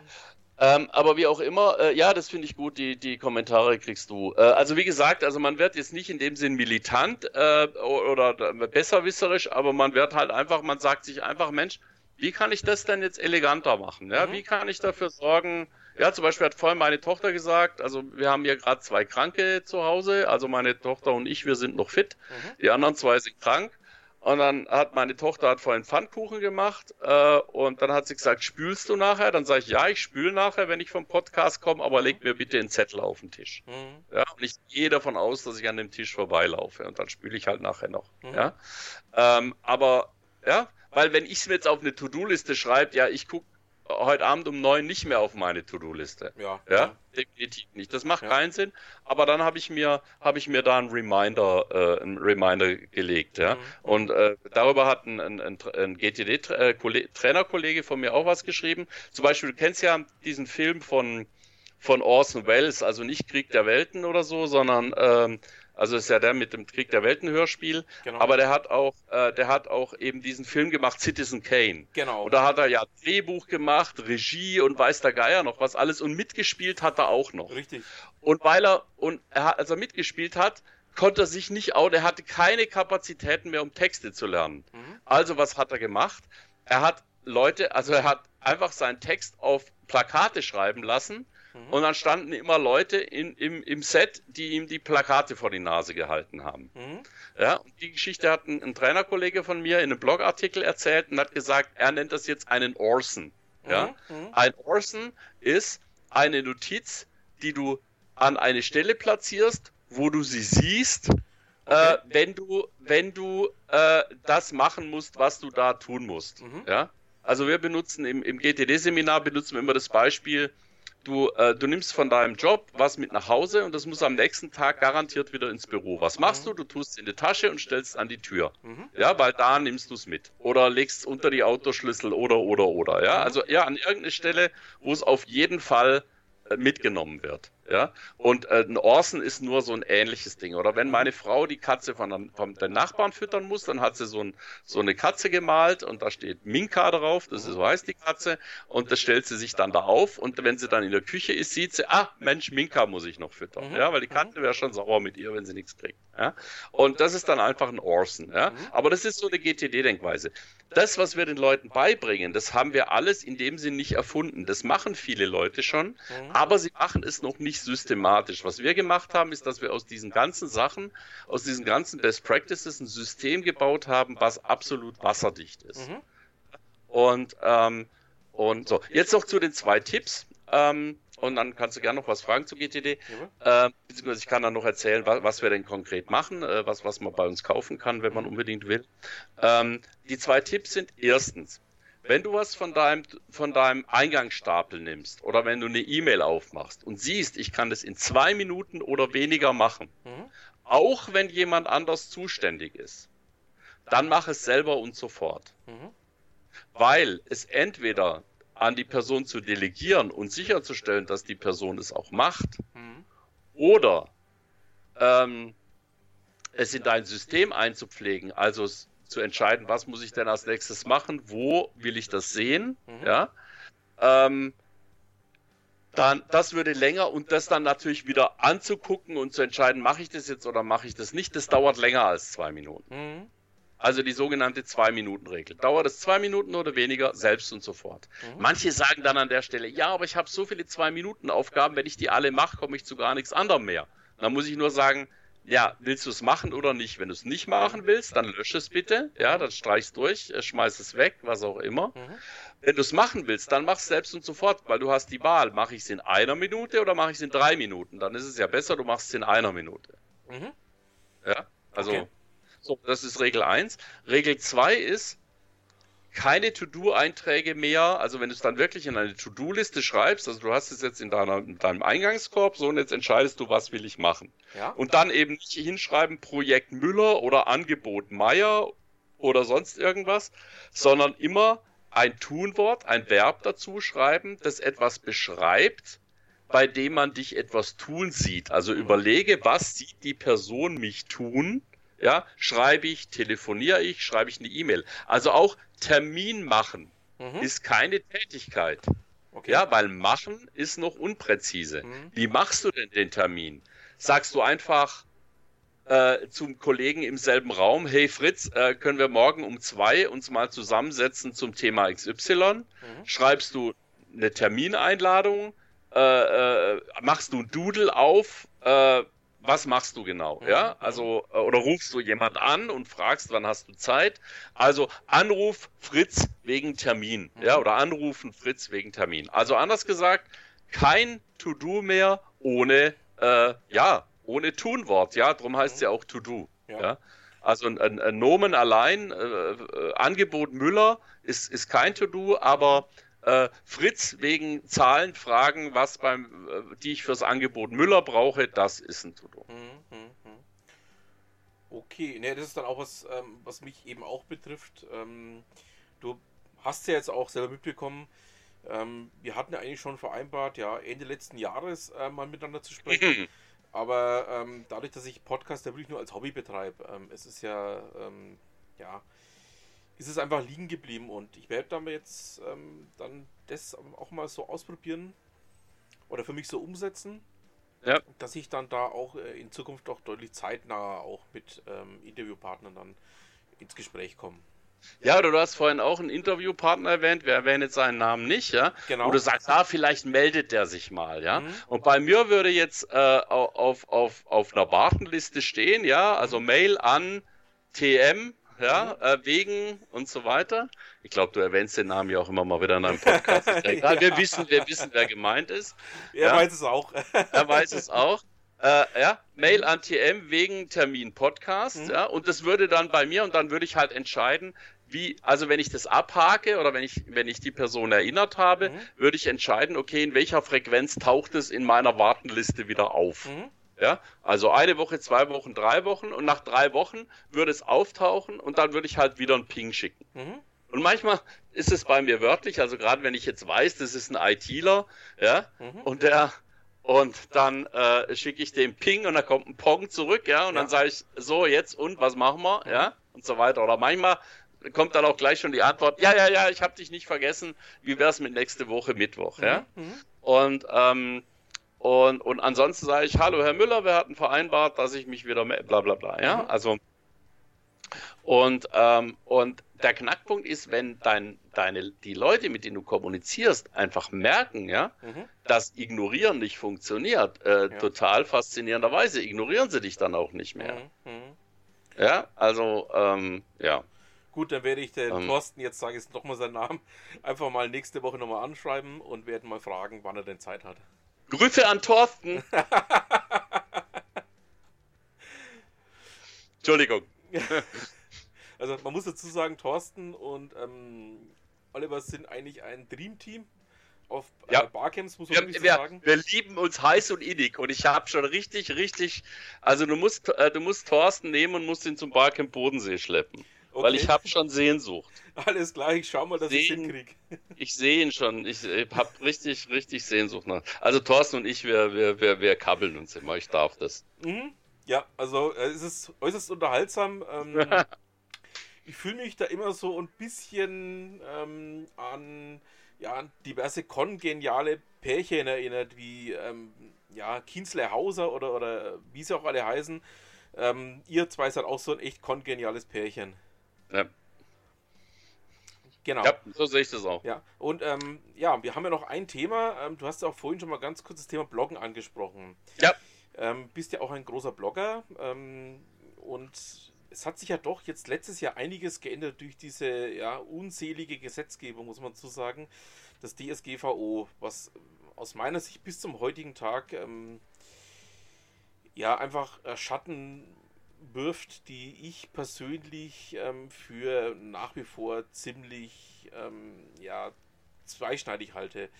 Ähm, Wie ist es denn heute mit den guten Blogbeiträgen? Ist es überhaupt in diesen Zeiten, im Zeitalter von D S G V O, überhaupt noch möglich, gute Blogbeiträge zu schreiben?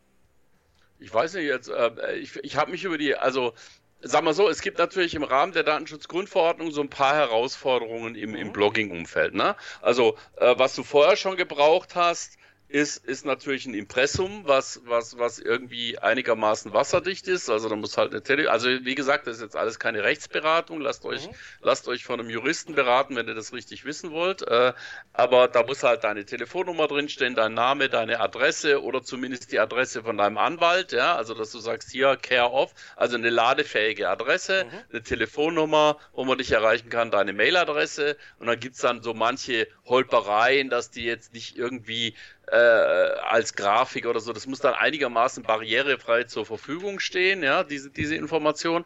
Das war ja auch schon eigentlich ewig so, ja, mhm. äh, wo immer wieder Leute auf irgendwelchen Frageplattformen kommen, ja, brauche ich da wirklich ein Impressum? Ja, fuck, Entschuldigung, brauchst du, ja, weil äh, du, du, du, du begibst dich ja in die Öffentlichkeit und es muss für einen anderen möglich sein, wenn du jetzt irgendwie Mist baust, muss es möglich sein, dass ich sage, Sven, ich schreibe dir jetzt einen Brief, mhm. und in dem Brief steht, lass das. Und mhm. ich muss sicherstellen, dass dich dieser Brief auch erreicht.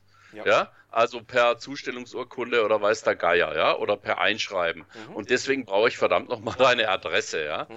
Und, und das ist eigentlich vollkommen normal. Und das hat, und das, was auch viele verstehen, die sagen, ey, ich verdiene aber kein Geld damit. Und dann sage ich, mit geschäftsmäßig ist nicht gemeint, dass du, also das heißt immer, wenn man geschäftsmäßig kommuniziert, und geschäftsmäßig heißt nicht, dass du dass du Geld verdienst, sondern geschäftsmäßig heißt, dass das nachhaltig erfolgt. Mhm. Ja? Also wenn du einmal in deinem Leben einen Fax schickst oder einmal im Leben einen Flyer machst, könnte es sein, dass es unproblematisch ist, oder eine Webseite hast, die für vier Wochen online ist, für eine Hochzeit oder irgendwas und dann wieder weg ist, dann ist das kein Problem. Also sage ich jetzt mal als Nicht-Jurist, ja. Mhm. Aber wenn das einfach eine, eine, eine stehende Präsenz im Netz ist und du da irgendwelche Dinge machst, die rechtlich fragwürdig sein könnten, dann musst du halt verdammt nochmal so ein Impressum haben, ja. Richtig. Eine Datenschutzerklärung hat man eigentlich auch vorher schon gebraucht. Also eigentlich ist die Datenschutzgrundverordnung ja nur eine Geschichte, die, ähm, die einfach sagt, äh, du durftest das nicht, mhm. du darfst es immer noch nicht und wenn du Mist baust, kriegst du eine Strafe. Mhm. Ja? Wobei jetzt natürlich die ganzen Datenschutzbeauftragten wieder sagen, ja, aber wir haben ja erstmal die Pflicht zu beraten, bevor wir dir eine, äh, eine, ähm, eine Strafe aufbrummen. Nur wenn die natürlich dann sagen, du musst jetzt folgenden komplexen Prozess aufsetzen und du musst das da können und nachweisen und bla bla bla, mhm. dann kann sein, kann das durchaus sein, dass sich das eine relevante Menge Zeit und Geld kostet. Ja, also, aber das ist jetzt, wenn man es so will, erstmal etwas, was du sowieso haben musst, wenn du online aktiv bist. Genau. Egal, ob du jetzt bloggst oder einen Shop hast oder, oder, oder. Wenn du einen Shop hast, gibt's nochmal, das sind dann Sachen, die kannst du mit dem Thorsten besprechen, der kennt sich mit sowas aus. Richtig. Äh, ähm, dem klingen äh, wenn du einen Shop hast, hast du noch, hast du noch tausend andere Sachen, das auf dem Knopf stehen muss, für echtes Geld bestellen, jetzt mhm. sofort, äh, musst du wirklich zahlen ja. und so, ja, also solche Sachen. Und, ähm, Jetzt, jetzt muss ich dich, jetzt muss ich dich fragen, warum sollte ich, äh, also und klar, und ich brauche jetzt nach Datenschutzgrundverordnung brauche ich eine wirklich äh, äh, ellenlange, also äh, ich meine, ein Blog ist natürlich, so wie ich es sehe, natürlich schon so so eine, ich habe immer gesagt, das ist ein Social Media Zoo, ja, also da mhm. sind dann Links und Einbindungen aus Facebook und eingebundene YouTube-Videos und, und, und, und, und, und ja. das gehört alles irgendwie dazu. Ich meine, ich habe natürlich zu Zeiten angefangen, da gab es noch nicht mal R S S, ja, also äh, da habe ich, ich habe neunzehnhundertneunundneunzig angefangen zu bloggen, wirklich durch Hochladen von, von, von also ich habe eine, eine H T M L-Datei editiert und habe da den neuen Eintrag reingeschrieben, ne? Und dann habe ich das per F T P hochgeladen, also wirklich mit der Hand am Arm sozusagen äh, das Blog nach oben in, per F T P hochgetrommelt ins Netz, ja. Aber ähm,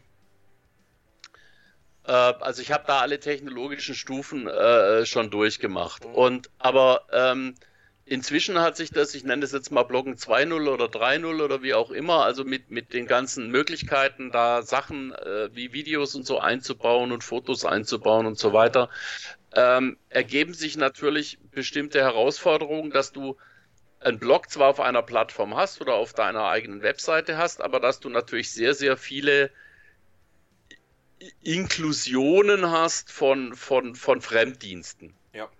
Dann musst du natürlich selber einfach mal so ein bisschen dein Hirn durchforsten, welche Fremddienste du denn eingebunden hast. Mhm. Also ich kann dir sagen, ich habe keine Ahnung, welche Fremddienste ich auf meinen, in meinen sechstausend Blogartikeln alle eingebunden habe. Mhm. Ich kann dir sagen, welche Fremddienste oder ich kann äh, nachgucken, welche Fremddienste ich auf der normalen Äh, Blogseite, so wie sie da steht, ja, also irgendwelche Counter, ich habe dann auch ein paar Sachen, ein paar Features habe ich dann ausgebaut, ein paar andere habe ich dann drin gelassen, mhm. äh, das war dann vielleicht auch äh, sicher nicht schlecht für die, für die Ladedauer der Seite, äh, dass ich da ein paar Sachen über Bord geschmissen habe, aber, ähm, aber ob ich jetzt in irgendeinem, äh, in irgendeiner Webseite habe ich garantiert noch ein ein Widget-Include von irgendeinem abstrusen Dienst, über den ich halt gebloggt habe und gesagt habe, guck mal, so sieht das Widget aus. Mhm. Und natürlich, wenn jemand diese Seite aufruft, dann überträgt er immer noch seine I P an, an diesen anderen Dienst. Mhm. Ja? Und dann muss ich sagen, Entschuldigung, aber woher Also ich kann jetzt nicht sechstausend Blogartikel durchgucken. Das geht, funktioniert einfach nicht. Ja. Ja, also äh, und wenn jemand so was findet, dann soll er mir gern Bescheid sagen und dann passe ich das gern an. Wahrscheinlich kann man den Widget-Code dann auch rausschmeißen, weil der schon längst nicht mehr tut. Mhm. Äh, und dann ist auch wieder gut. Ja. Mhm. Äh, und dann, wenn du ungefähr weißt, was auf deiner Webseite alles aufgerufen wird, also in der Regel sowas wie Facebook, Twitter, Xing, LinkedIn, Äh, je nachdem, ja, was du da alles eingebaut hast, äh, ja. Face- Facebook-Share-Button und so weiter. Äh, dann gibt es ja wunderbare Tools, mit denen du dir so eine, so eine Datenschutzerklärung zusammen basteln lassen kannst, die dann auch vollkommen, da gibt es zwar auch Dienste, äh, die dann sagen, ja, wir gucken da dann auch nochmal drüber und überprüfen das, die kosten dann Geld, und gibt es andere Dienste, die, äh, die dir das einfach dann kostenlos zur Verfügung stellen. Mhm. Und ich sage jetzt hier äh, vollkommen offen, ich habe hier meine Datenschutzerklärung zusammengestellt. Ich habe die dann auch um, um andere Dienste ergänzt, die da nicht vorgesehen waren und vorkommen. Mhm. Und ich habe sie verdammt nochmal nicht von vorne nach hinten selber gelesen. Mhm. Weil zwar im Gesetz steht, dass das alles wunderbar verständlich sein soll, mhm. Weil aber das, was ein Jurist unter verständlich versteht und was ein normaler Mensch, und ich meine, ich bin Germanist und Anglist und bin ein bisschen beleckt von, vom Thema, äh, also ich habe Literaturwissenschaft und Linguistik studiert und bin mhm. ein bisschen beleckt vom Thema verständliche Sprache, ähm, aber, äh, aber das, was diese Generatoren da rauswerfen, ist alles nur nicht äh, allgemein verständlich. Ja? Ja. Das heißt, das heißt, wenn der Jurist sagt, das ist jetzt allgemeinverständlich, dann sage ich, lieber Jurist, du bist Jurist. Wenn du sagst, es ist allgemeinverständlich für dich als Jurist, also wenn mhm. du das als Fachmann so siehst, mhm. dann vertraue ich dir einfach. Mhm. Ja, weil meinem Arzt vertraue ich ja auch, wenn er mir Kopfschmerztabletten verschreibt, ja. und gehe in der Regel nicht her und recherchiere das nach. Ja? Mhm. Ähm, also, ähm, aber äh, diese weiß nicht, zehn Seiten da durchzulesen, das habe ich mir dann echt gespart. Mhm. Ja? Ähm, weil, weil für mich äh, hätte sich da jetzt nicht wirklich ein Erkenntnisgewinn gegeben. Ich habe in der Tat drüber nachgedacht, ein paar Sachen entsprechend rauszumachen oder ein paar Sachen äh, wie, wie, wie, wie, äh, wie YouTube-Videos ein bisschen anders einzubinden, mhm. und, äh, und so weiter. Aber ansonsten ähm, sehe ich da eigentlich keine, mhm. keine großen Probleme. Und ehrlich gesagt glaube ich auch, das, was am Bloggen wirklich gut ist, also das, was im Bloggen wirklich Wert erzeugt, äh, das kann ich machen ohne YouTube, ohne Fremdeinbindungen, ohne, also äh, ohne, äh, ja, also vielleicht mit ein bisschen einer Statistiksoftware, damit du ein bisschen ein Feedback hast, mhm. äh, was, was passiert auf deiner Seite, mhm. aber viel mehr als eine Statistiksoftware oder irgendeine Auswertung, die dein Blog vielleicht selber, die Software selber schon zur Verfügung steht, brauchst du nicht, und du brauchst von niemandem ein Profil zu bilden, wenn du das nicht wirklich für Geld machst. Ich habe bei mir jetzt auch irgendwie äh, Ads eingebunden, aber eigentlich eher, um zu sehen, okay, bei wie viel Aufrufen gibt's wie viel Klicks und so, und weniger. Also das äh, bringt mir dann irgendwie alle alle halbe Jahr überweist mir dann Google mal äh, oder alle Jahr mal dreißig Euro oder alle zwei Jahre mal dreißig Euro. Also das ist eigentlich der pure Witz. Mhm. Äh, was, also das mache ich sicher nicht aus kommerziellen Gründen, sondern eher um zu sehen, wie es funktioniert. Ja. Ähm, und ähm, und so, aber du musst nicht wirklich, also du musst auch keine Profile bilden von den Leuten und so weiter und so fort. Jetzt gibt's natürlich die ganzen Datenschutz-Heinis, die dann zum Teil in der Tat sagen, ja, ihr Normalos, ihr seid ja auch gar nicht gemeint, ja. Wir meinen ja nur Facebook und Twitter und, und, und Xing und LinkedIn und Google und so weiter.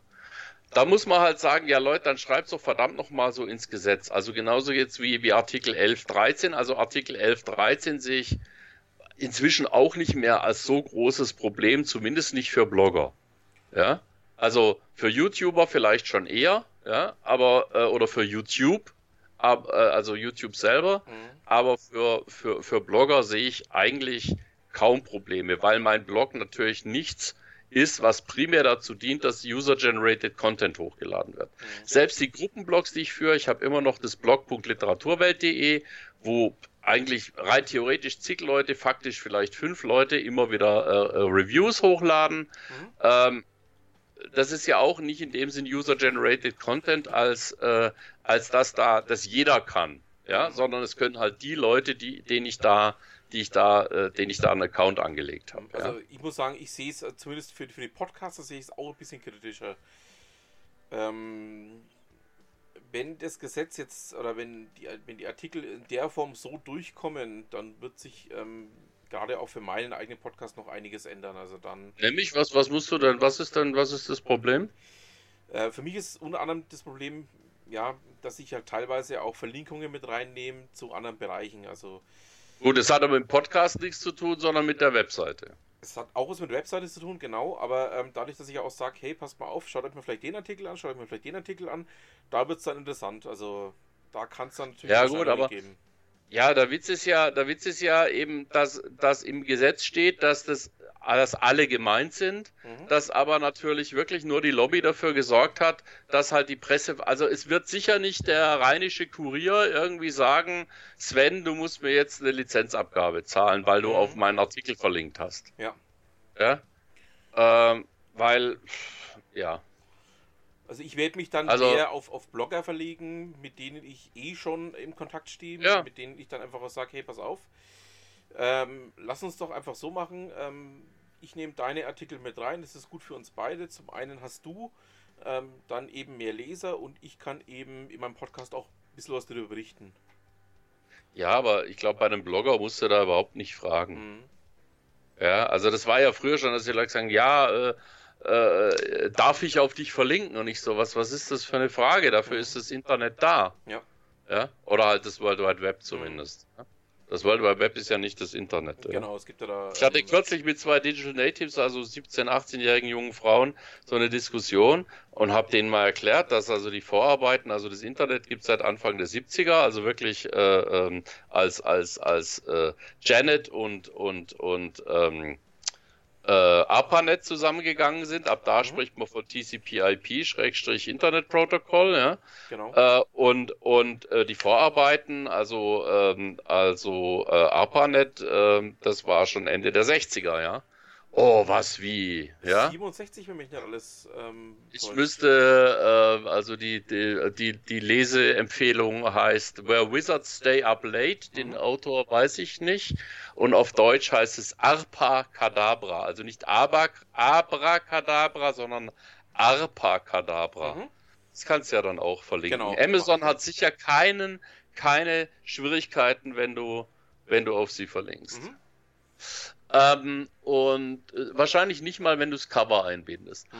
Ähm, also, äh, äh, wir haben das ja, wir haben das ja wirklich gerade mit, mit eben diesem Artikel elf, dreizehn, die, äh, die Politiker entscheiden ja entgegen, ja, also es gibt ja in allen Parteien Politiker, die sagen, also äh, Netzpolitiker, Leute, die vom Internet Ahnung haben, die sagen, Leute, Was, was, was macht ihr da, ja? Also ja. auch äh, überraschenderweise in der C D U gibt es Leute, die Ahnung vom Internet haben, also das ist jetzt halb ironisch, äh, ja, da gibt es Leute, die haben Ahnung von Internet und die sagen, Leute, was, was, was, was entscheidet ihr da, ja? ja genau. wo, wo, was, was, was wählt ihr da? Mhm. Was, was, was unterstützt ihr da, ja? Und dann sagen andere, ja, aber die armen Urheber. Und das ist ja, also was mich an der ganzen Sache wirklich nervt, ist, als Urheber, ich habe ja selber, ich habe ja Bücher geschrieben, ich, ich war, also mache jetzt nicht mehr viel für, für die normale Presse, aber bin immer noch sehr punktuell mhm. journalistisch aktiv, In, in der klassischen, äh, äh, richtig Printzeitungen, die dann versehentlich auch online landet oder so, oder wie man das auch immer beschreiben will. Mhm. Und es ist ja nicht so, dass die Verleger dann sagen, liebe Autoren, weil wir jetzt ganz viel mehr Geld kriegen wegen Leistungsschutzrecht, äh, kriegst du jetzt mehr Geld. Mhm. Das Geld bleibt ja alles bei den Verlegern hängen. Verleger sind ganz, ganz liebe Menschen, ohne die es äh, nicht so viele Bücher gäbe und so weiter. Man könnte ja auch sagen, es gibt vielleicht ein paar Bücher zu viel äh, und nicht zu wenig, aber wie auch immer. Äh, also das ist alles ganz toll, was die machen, aber, äh, aber diese Lobby, die dann von Urheberrecht spricht, und es geht verdammt nochmal nicht um Urheberrecht, es geht um Verlegerrechte ja. an der Stelle. Ja, der und, das begreifen, und das begreifen die Parteien, die das durchwinken, ähm, Die begreifen es nicht, weil natürlich die Lobby äh, äh, dann sagt, ja, ja, die Verleger brauchen es und natürlich kriegen die Autoren was ab, aber natürlich kriegen die Autoren nichts ab. Mhm. Ja. Ähm, wir haben zwei Bereiche aus meiner Sicht, wo, wo ganz viele Dinge ganz falsch laufen, wobei äh, im, im ersten Bereich wird es gerade ein bisschen besser, nämlich im Bildungsbereich hat man über Jahrzehnte wirklich nur eingespart und eingespart und eingespart. Man hat nichts reformiert, was nicht am Schluss weniger Geld gekostet hätte. Das ändert sich jetzt gerade langsam, einerseits in Richtung Digitalisierung, aber auch andererseits Richtung äh, neue Unterrichtsformen, Gemeinschaftsschule, Flip Classroom, äh, ähm, Ähm, iPad-Klassen und so weiter und mhm. so fort. Ja? Äh, also das sind erstmals Sachen, die richtig, richtig Geld kosten, ja? wo, man, wo man endlich mal für Bildung Geld in die Hand nimmt. Mhm. Das ist das eine, was falsch läuft. Und das andere, was seit fast schon Jahrzehnten falsch läuft, was ich beobachte, also ich schließe nicht aus, dass andere Sachen auch falsch laufen, aber das sind zwei Bereiche, die ich beobachte, dass im, im Medienbereich und vor allem im, im Print-Zeitungsbereich, ja. Nachrichtenbereich, wird eigentlich kaum etwas neu eingeführt, was nicht unterm Strich Geld spart. Hm. Und das, das, äh, äh, also ich bin wirklich, jeder, der mich kennt, weiß, dass ich von diesem ganzen Lüge, Lügenpresse-Gesocks, anders kann man es nicht sagen, äh, sehr, sehr weit entfernt bin. Hm. Aber auf der anderen Seite muss man einfach sagen, ähm, sowas kommt von sowas. Ich kann ja. nicht, ich kann nicht mein Produkt immer weiter verbilligen und glauben, dass die Qualität gleich bleibt. Nee, die Qualität sinkt ja? dabei. Das sehen und wir ja auch gerade ganz aktuell. Also wir sehen es ja auch in allen anderen, ja, diesen zugehörigen Bereichen. Es, es, es fängt ja schon damit an, ähm, ich nenne jetzt mal das bitterböse Beispiel Redaktionsnetzwerk Deutschland, ähm, was ja im Endeffekt ähm, nichts anderes ist, als dass man Ähm, Redaktion eingedampft hat und hofft, auf dem Wege ähm, A, Geld zu sparen und B, dann doch noch zumindest irgendwas abzuliefern. Ja, ich meine, vorher hat man auch schon Zeitungen, also ich habe mal einen bitterbösen äh, äh, Brief gekriegt oder ich glaube, seitdem war ich dann bei der Zeitung unten durch. Mhm. Ich hatte mal gleichzeitig immer eine Veranstaltung berichtet für D P A und für eine lokale Zeitung mhm. äh, und habe natürlich für die lokale Zeitung die, diesen Bericht angepasst, mhm. ja. Und dann hat er mir bitterböse geschrieben, wenn er gewusst hätte, dass er denselben Artikel auch für D P, von D P A gekriegt hätte, dann bla bla bla. Und er wird mir jetzt, ich meine, jetzt müsste ich lügen, aber ich meine, er hat mir dann auch noch das Honorar gekürzt. Und da habe ich dann gedacht, naja gut, dann, dann, dann ist es halt so, ja. ja. Äh, aber, ähm, ähm, ja. Also, ähm, also wie gesagt, ich habe dem auch einen anderen Text geliefert, natürlich im Wesentlichen natürlich schon einen ähnlichen Text, aber ich habe ihn eben angepasst für, für, für die, für die äh, Landesseite Baden-Württemberg und das andere war ein bundesweiter D P A-Text über einen bundesweiten Slam-Poetry-Dingens. Äh, ähm, naja, wie auch immer. Aber, äh, ja, oder wenn du, wie gesagt, also... Äh, Ja, also man hat einfach in diesem Pressebereich äh, so lange eingespart, bis halt dann die Leser auch irgendwann gesagt haben, okay, das ist es jetzt halt auch nicht mehr wert. Also wir haben jetzt auch vor, vor einer ganzen Weile unsere Tageszeitung abbestellt. Wir kaufen jetzt samstags immer die Süddeutsche. Mhm. Die reicht uns immer äh, die ganze Woche, um, um die guten Artikel darin zu lesen. Und aus, selbst da liest du noch einen Bruchteil, ja. Und, äh, und die Lokalnachrichten ziehen wir uns dann halt von der Webseite oder was auch immer, ja. Also äh, ge- gelobt sei der Anonym-Tab, sage ich jetzt ja. mal, ja. Der, der halt äh, die Cookies verschluckt, ja. Und äh, die sind ja nicht so schlau, dass sie wirklich, äh, ja. ja. Aber wie auch immer. Und, ähm, und die Zeitung haben wir unter anderem abbestellt, nicht aus politischen oder anderen Gründen, sondern weil nicht mal der Serviceteil mehr gestimmt hat. Mhm. Wenn du das dritte Mal bei einer Kulturveranstaltung aufläufst, äh, die einfach gar nicht stattfindet, anderswo ist oder mhm. äh, ja, also einmal war es ein Museumstag, wo das Museum, was da drin stand, gar nicht offen hatte. Das zweite Mal war der Ort falsch angegeben und das dritte Mal öffnete die Ausstellung erst drei Stunden später. Mhm. Ähm, als, als in der Zeitung angegeben. Und dann muss ich sagen, wenn ihr nicht mal mehr den Serviceteil hinkriegt, hm. ja, ja, Entschuldigung, wo, ja, dann ja. haben wir gesagt, jetzt probieren wir es mal, jetzt machen wir mal einen Selbstversuch und probieren es mal ohne Lokalzeitung. Hm. Hm. Also, ja, und die paar Sachen, die wirklich über unser Dorf in der Zeitung stehen, die kann ich mit den, mit den Freiartikeln, also, hm. was weiß ich, wenn, selbst wenn jetzt über Fasnacht ein bisschen mehr drin steht, ähm, äh, kriege ich das locker mit den Freiartikeln pro Tag hin. Mhm, ja, also, da gucke ich mir halt die Werbung an und dann ist gut. Ja, also bei euch gibt es ja zumindest Fastnacht, bei uns in Franken sind ja überwiegend die Muffel unterwegs, also... Echt? Ja, also okay. Zumindest in dem... Also ihr müsst euch, ihr müsst euch einfach grundlos... Herum. Ihr müsst euch einfach grundlos besaufen. Weißt du, wir, bei uns ist ja Fasnacht eigentlich auch nur die, die, ähm, also die Tatsache, dass jetzt irgendwie hier zwei Personen mit Magen-Darm flach liegen. Mhm. Also die Wahrscheinlichkeit, dass die sich das, äh, also dass das ursprünglich über eine Fasnachtsveranstaltung hier eingeschleppt wurde, ist, ist nicht ganz äh, von der Hand zu weisen. Okay, verstehe. Ja? Also das dient einfach im Februar dazu, dass alle Leute, die noch keine Grippe hatten, dann auch eine kriegen. Okay. Ja, ähm, also. Es ist ähm, generell auch so, also bei mir ist das Thema, als ich noch gebloggt habe, ähm, bloggen tue ich ja momentan nicht, einfach aus dem Grund, weil ich ähm, erstmal meinen Blog umbauen muss, ähm, so, dass er mir wieder gefällt. Ja, das, das war das übliche, äh, Entschuldigung, an der Stelle, das übliche, was, was Blogger jahrelang gemacht haben, die haben immer nur darüber gebloggt, wie sie jetzt ihr Blog äh, äh, redesigned haben. Genau, und ich, ich habe jetzt meinen einfach mal abgeschalten. Aus dem Grund heraus, weil er mir einfach auch nicht mehr gefällt. Also ich, ich habe verwendet, das ist Blogger von, von Google.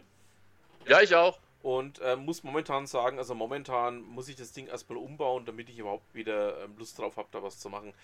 Ich habe kürzlich so einen Rappel gekriegt, weil alle immer gesagt haben, mein Blog sei so hässlich. Ja, meiner ist es auch. Und dann habe ich jetzt auf eins dieser, ähm, auf eins dieser, also kannst ja mal gucken bei o g o k punkt d e mhm. äh, und habe jetzt auf so ein, so ein Template äh, umgestellt, ähm, Äh, wo ich jetzt halt gezwungen bin, eigentlich in jeden Artikel äh, eine Grafik einzubauen. Mhm.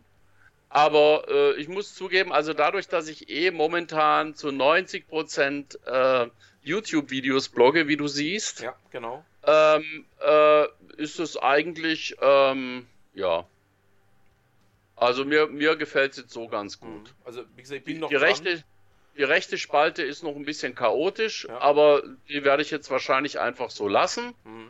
und, und gut ist. Mhm. Ja, also äh, ich finde das jetzt einigermaßen, äh, ursprünglich war die Farbe noch anders und mhm. da war noch so eine komische Splash-Screen mit einer Katze drauf, die ich nicht verstanden habe, mhm. warum die da hingehört, äh, weil, weil so geht es jetzt gleich mit, mit dem Content los. Ja. Und ich würde sagen, so darf ein, ein Blog in den zwanzig eins Stern äh, Jahren aussehen. Also ich werde ja. das Ganze übers Osterwochenende machen, habe ich mir jetzt beschlossen. Ja. Dass ich, ich habe da, da mal... weiß ich, zwei, drei Stunden, mhm. also eine Nachtschicht und, ja. und du hast es. Ja. Also eine Abendschicht und du hast es. Das klingt auf jeden Fall... Ähm... Einmal nicht den Gast noch so lange labern lassen und dann hast du es. Jawohl, ähm, ja. Also ja, und ansonsten, also ehrlich gesagt, jetzt mal ganz hart gesagt, ja, mal ganz hart gesagt. A. Datenschutzgrundverordnung. Packt was auf eure Seite, was einigermaßen schlüssig aussieht. Mhm. Ich glaube nicht, dass einer hergeht und wirklich hunderte von Artikeln anguckt und ich meine, gut, jetzt habe ich vielleicht jemand provoziert, aber keep it coming, ja. Mhm. Äh, also ich bezweifle, äh, dass, dass das abmahnfähig ist, mhm. ganz banal, mhm. ja. Also das, das halte ich nicht für, für, für, äh, für gegeben als Nicht-Jurist. Ähm, erstens, packt was auf die Seite, was aussieht, als ob es okay ist. Ja, dass wenn einer eine Datenschutzerklärung sucht, dass er sie findet und dass er sich da drin festlesen kann. Und wenn er da zwei Stunden gelesen hat mhm. und zwei Stunden euer Blog analysiert hat und nichts gefunden hat, mhm. dann wird das erstmal lassen. Punkt eins. Punkt zwei. Ich werde mich nicht daran hindern lassen, auf irgendjemand zu verlinken. Mhm. Ich werde auch mich nicht daran hindern lassen, irgendwen zu zitieren und das zu kommentieren. Mhm. Also ich bin auch schon abgemahnt worden, ich bin schon abgemahnt worden für Karl-Valentin-Zitate, ich bin schon abgemahnt worden für Heinz-Erhardt-Zitate, mhm. ähm, ich bin schon abgemahnt worden äh, für, äh, für äh, die Idee, jemand zu Google-bomben, der mir Spam geschickt hat. Mhm. Ja, das war meine allererste Abmahnung. Ähm, und äh, also ich habe da schon ein paar Themen durch, mhm. äh, aber ich bin auch schon abgemahnt worden und habe dann auch definitiv nichts bezahlt. Mhm. Ja? Äh, also bei Karl Valentin habe ich gezahlt, ich glaube Heinz Erhardt habe ich nichts bezahlt. Mhm. Ja? Ich einfach gesagt, gut, Zitat ist weg und ja, mhm. Dann hatte ich mal noch geschrieben, so, ich bin jetzt von der und der Anwaltskanzlei ab, abgemahnt worden und jetzt ist halt der Karl-Valentin-Text weg. Mhm. Dann klingelt irgendwann das Telefon, machen Sie das weg, sage ich, auf welchem Rechtsgrund, machen Sie das einfach weg. Und dann habe mhm. ich gedacht, komm, dann ist halt weg. Ja? Mhm. Aber äh, im Nachhinein heutzutage, heute würde ich wahrscheinlich hergehen und würde sagen, nee, äh, so, äh, dann sagen Sie mir, auf welchem Rechtsgrund, und wenn Ihnen mhm. keiner einfällt, dann gehen Sie weg. Mhm. Ja? Ja. Dann blogge ich jetzt, dass Sie mich angerufen haben. Mhm. Ja? Mich nochmal anrufen, nochmal anschreiben, dann blogge ich, und dann werden, werden Leute, die, die ihren, äh, ihre, ihre Anwaltskanzlei finden, äh, nur noch meine Blogbeiträge finden. Mhm. Ja? Ähm, und, äh, aber wie auch immer, also es gibt ja auch so ein paar Tricks äh, in dem Bereich, aber, ja, aber mhm. Leute, macht, macht es so, dass es ordentlich aussieht. Klaut keine Texte, klaut keine Bilder, sondern macht entweder selber welche oder besorgt sie euch aus Quellen wie Unsplash oder Pixabay, wo sie, wo sie mit einigermaßen an Sicherheit grenzender Wahrscheinlichkeit akzeptabel, äh, ja, also ja. sind und, und übernehmbar sind, ohne Lizenz und ohne, ohne Backlink und ohne.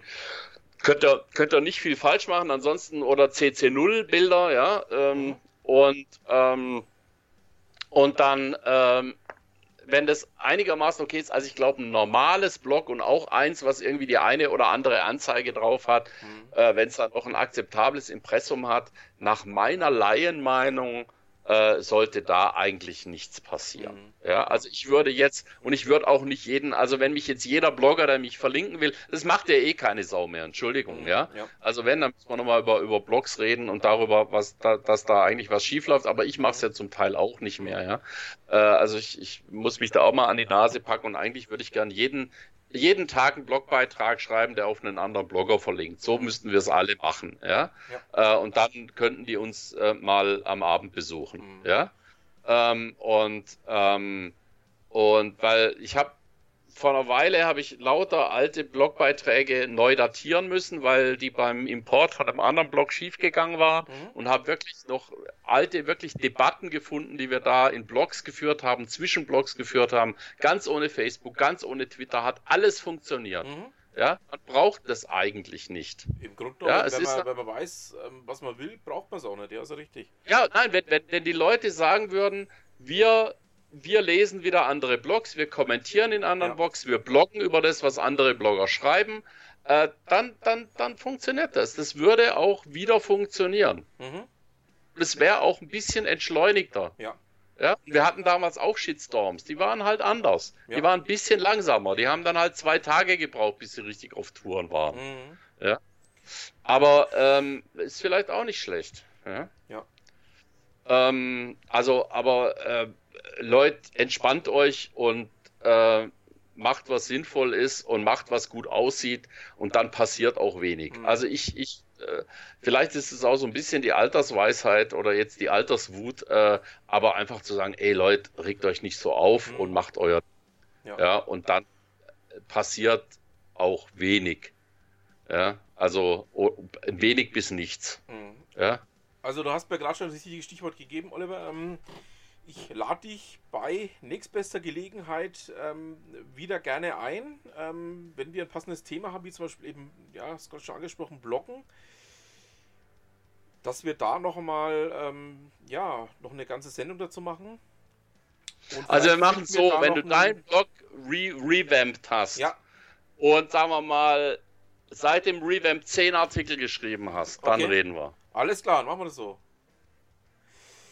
Und ansonsten bist du auch gerne jederzeit herzlich willkommen, ähm, wenn wir ein passendes Thema haben, dass wir da schön was dazu machen. Wenn ich mich mal über was aufregen muss, hm, ja. Genau. Das finde ich gut. Jawohl. Oliver, ich habe dir aufs Äußerste zu danken und freue mich Sven, schon aufs nächste Mal. Ich mich auch. Ich danke dir. Danke. Bis dann, bye bye. Wir sind natürlich noch nicht am Ende unseres kleinen Podcastes hier. Sondern ähm, es fehlt ja noch ähm, ein ganz, ganz wichtiger Bestandteil meines kleinen Podcastes hier. Es geht noch zum Beitrag von Ute Mündlein. Der heutige Beitrag geht um das Thema, ist die Werbung noch zu retten? Ja, ähm, es ist allerdings keine wirklich neue Frage, sondern diese Frage ähm, ja, stellte sich Howard Gossage vor knapp fünfzig Jahren. Und ähm, seine Antwort damals war auch schon sehr wenig positiv und hat eigentlich auch ja, an der Aktualität in all den Jahren nichts verloren. Packe ich euch mal mit rein, schaut es euch mal an. Und ja, dann haben wir es auch schon wieder für diese Woche.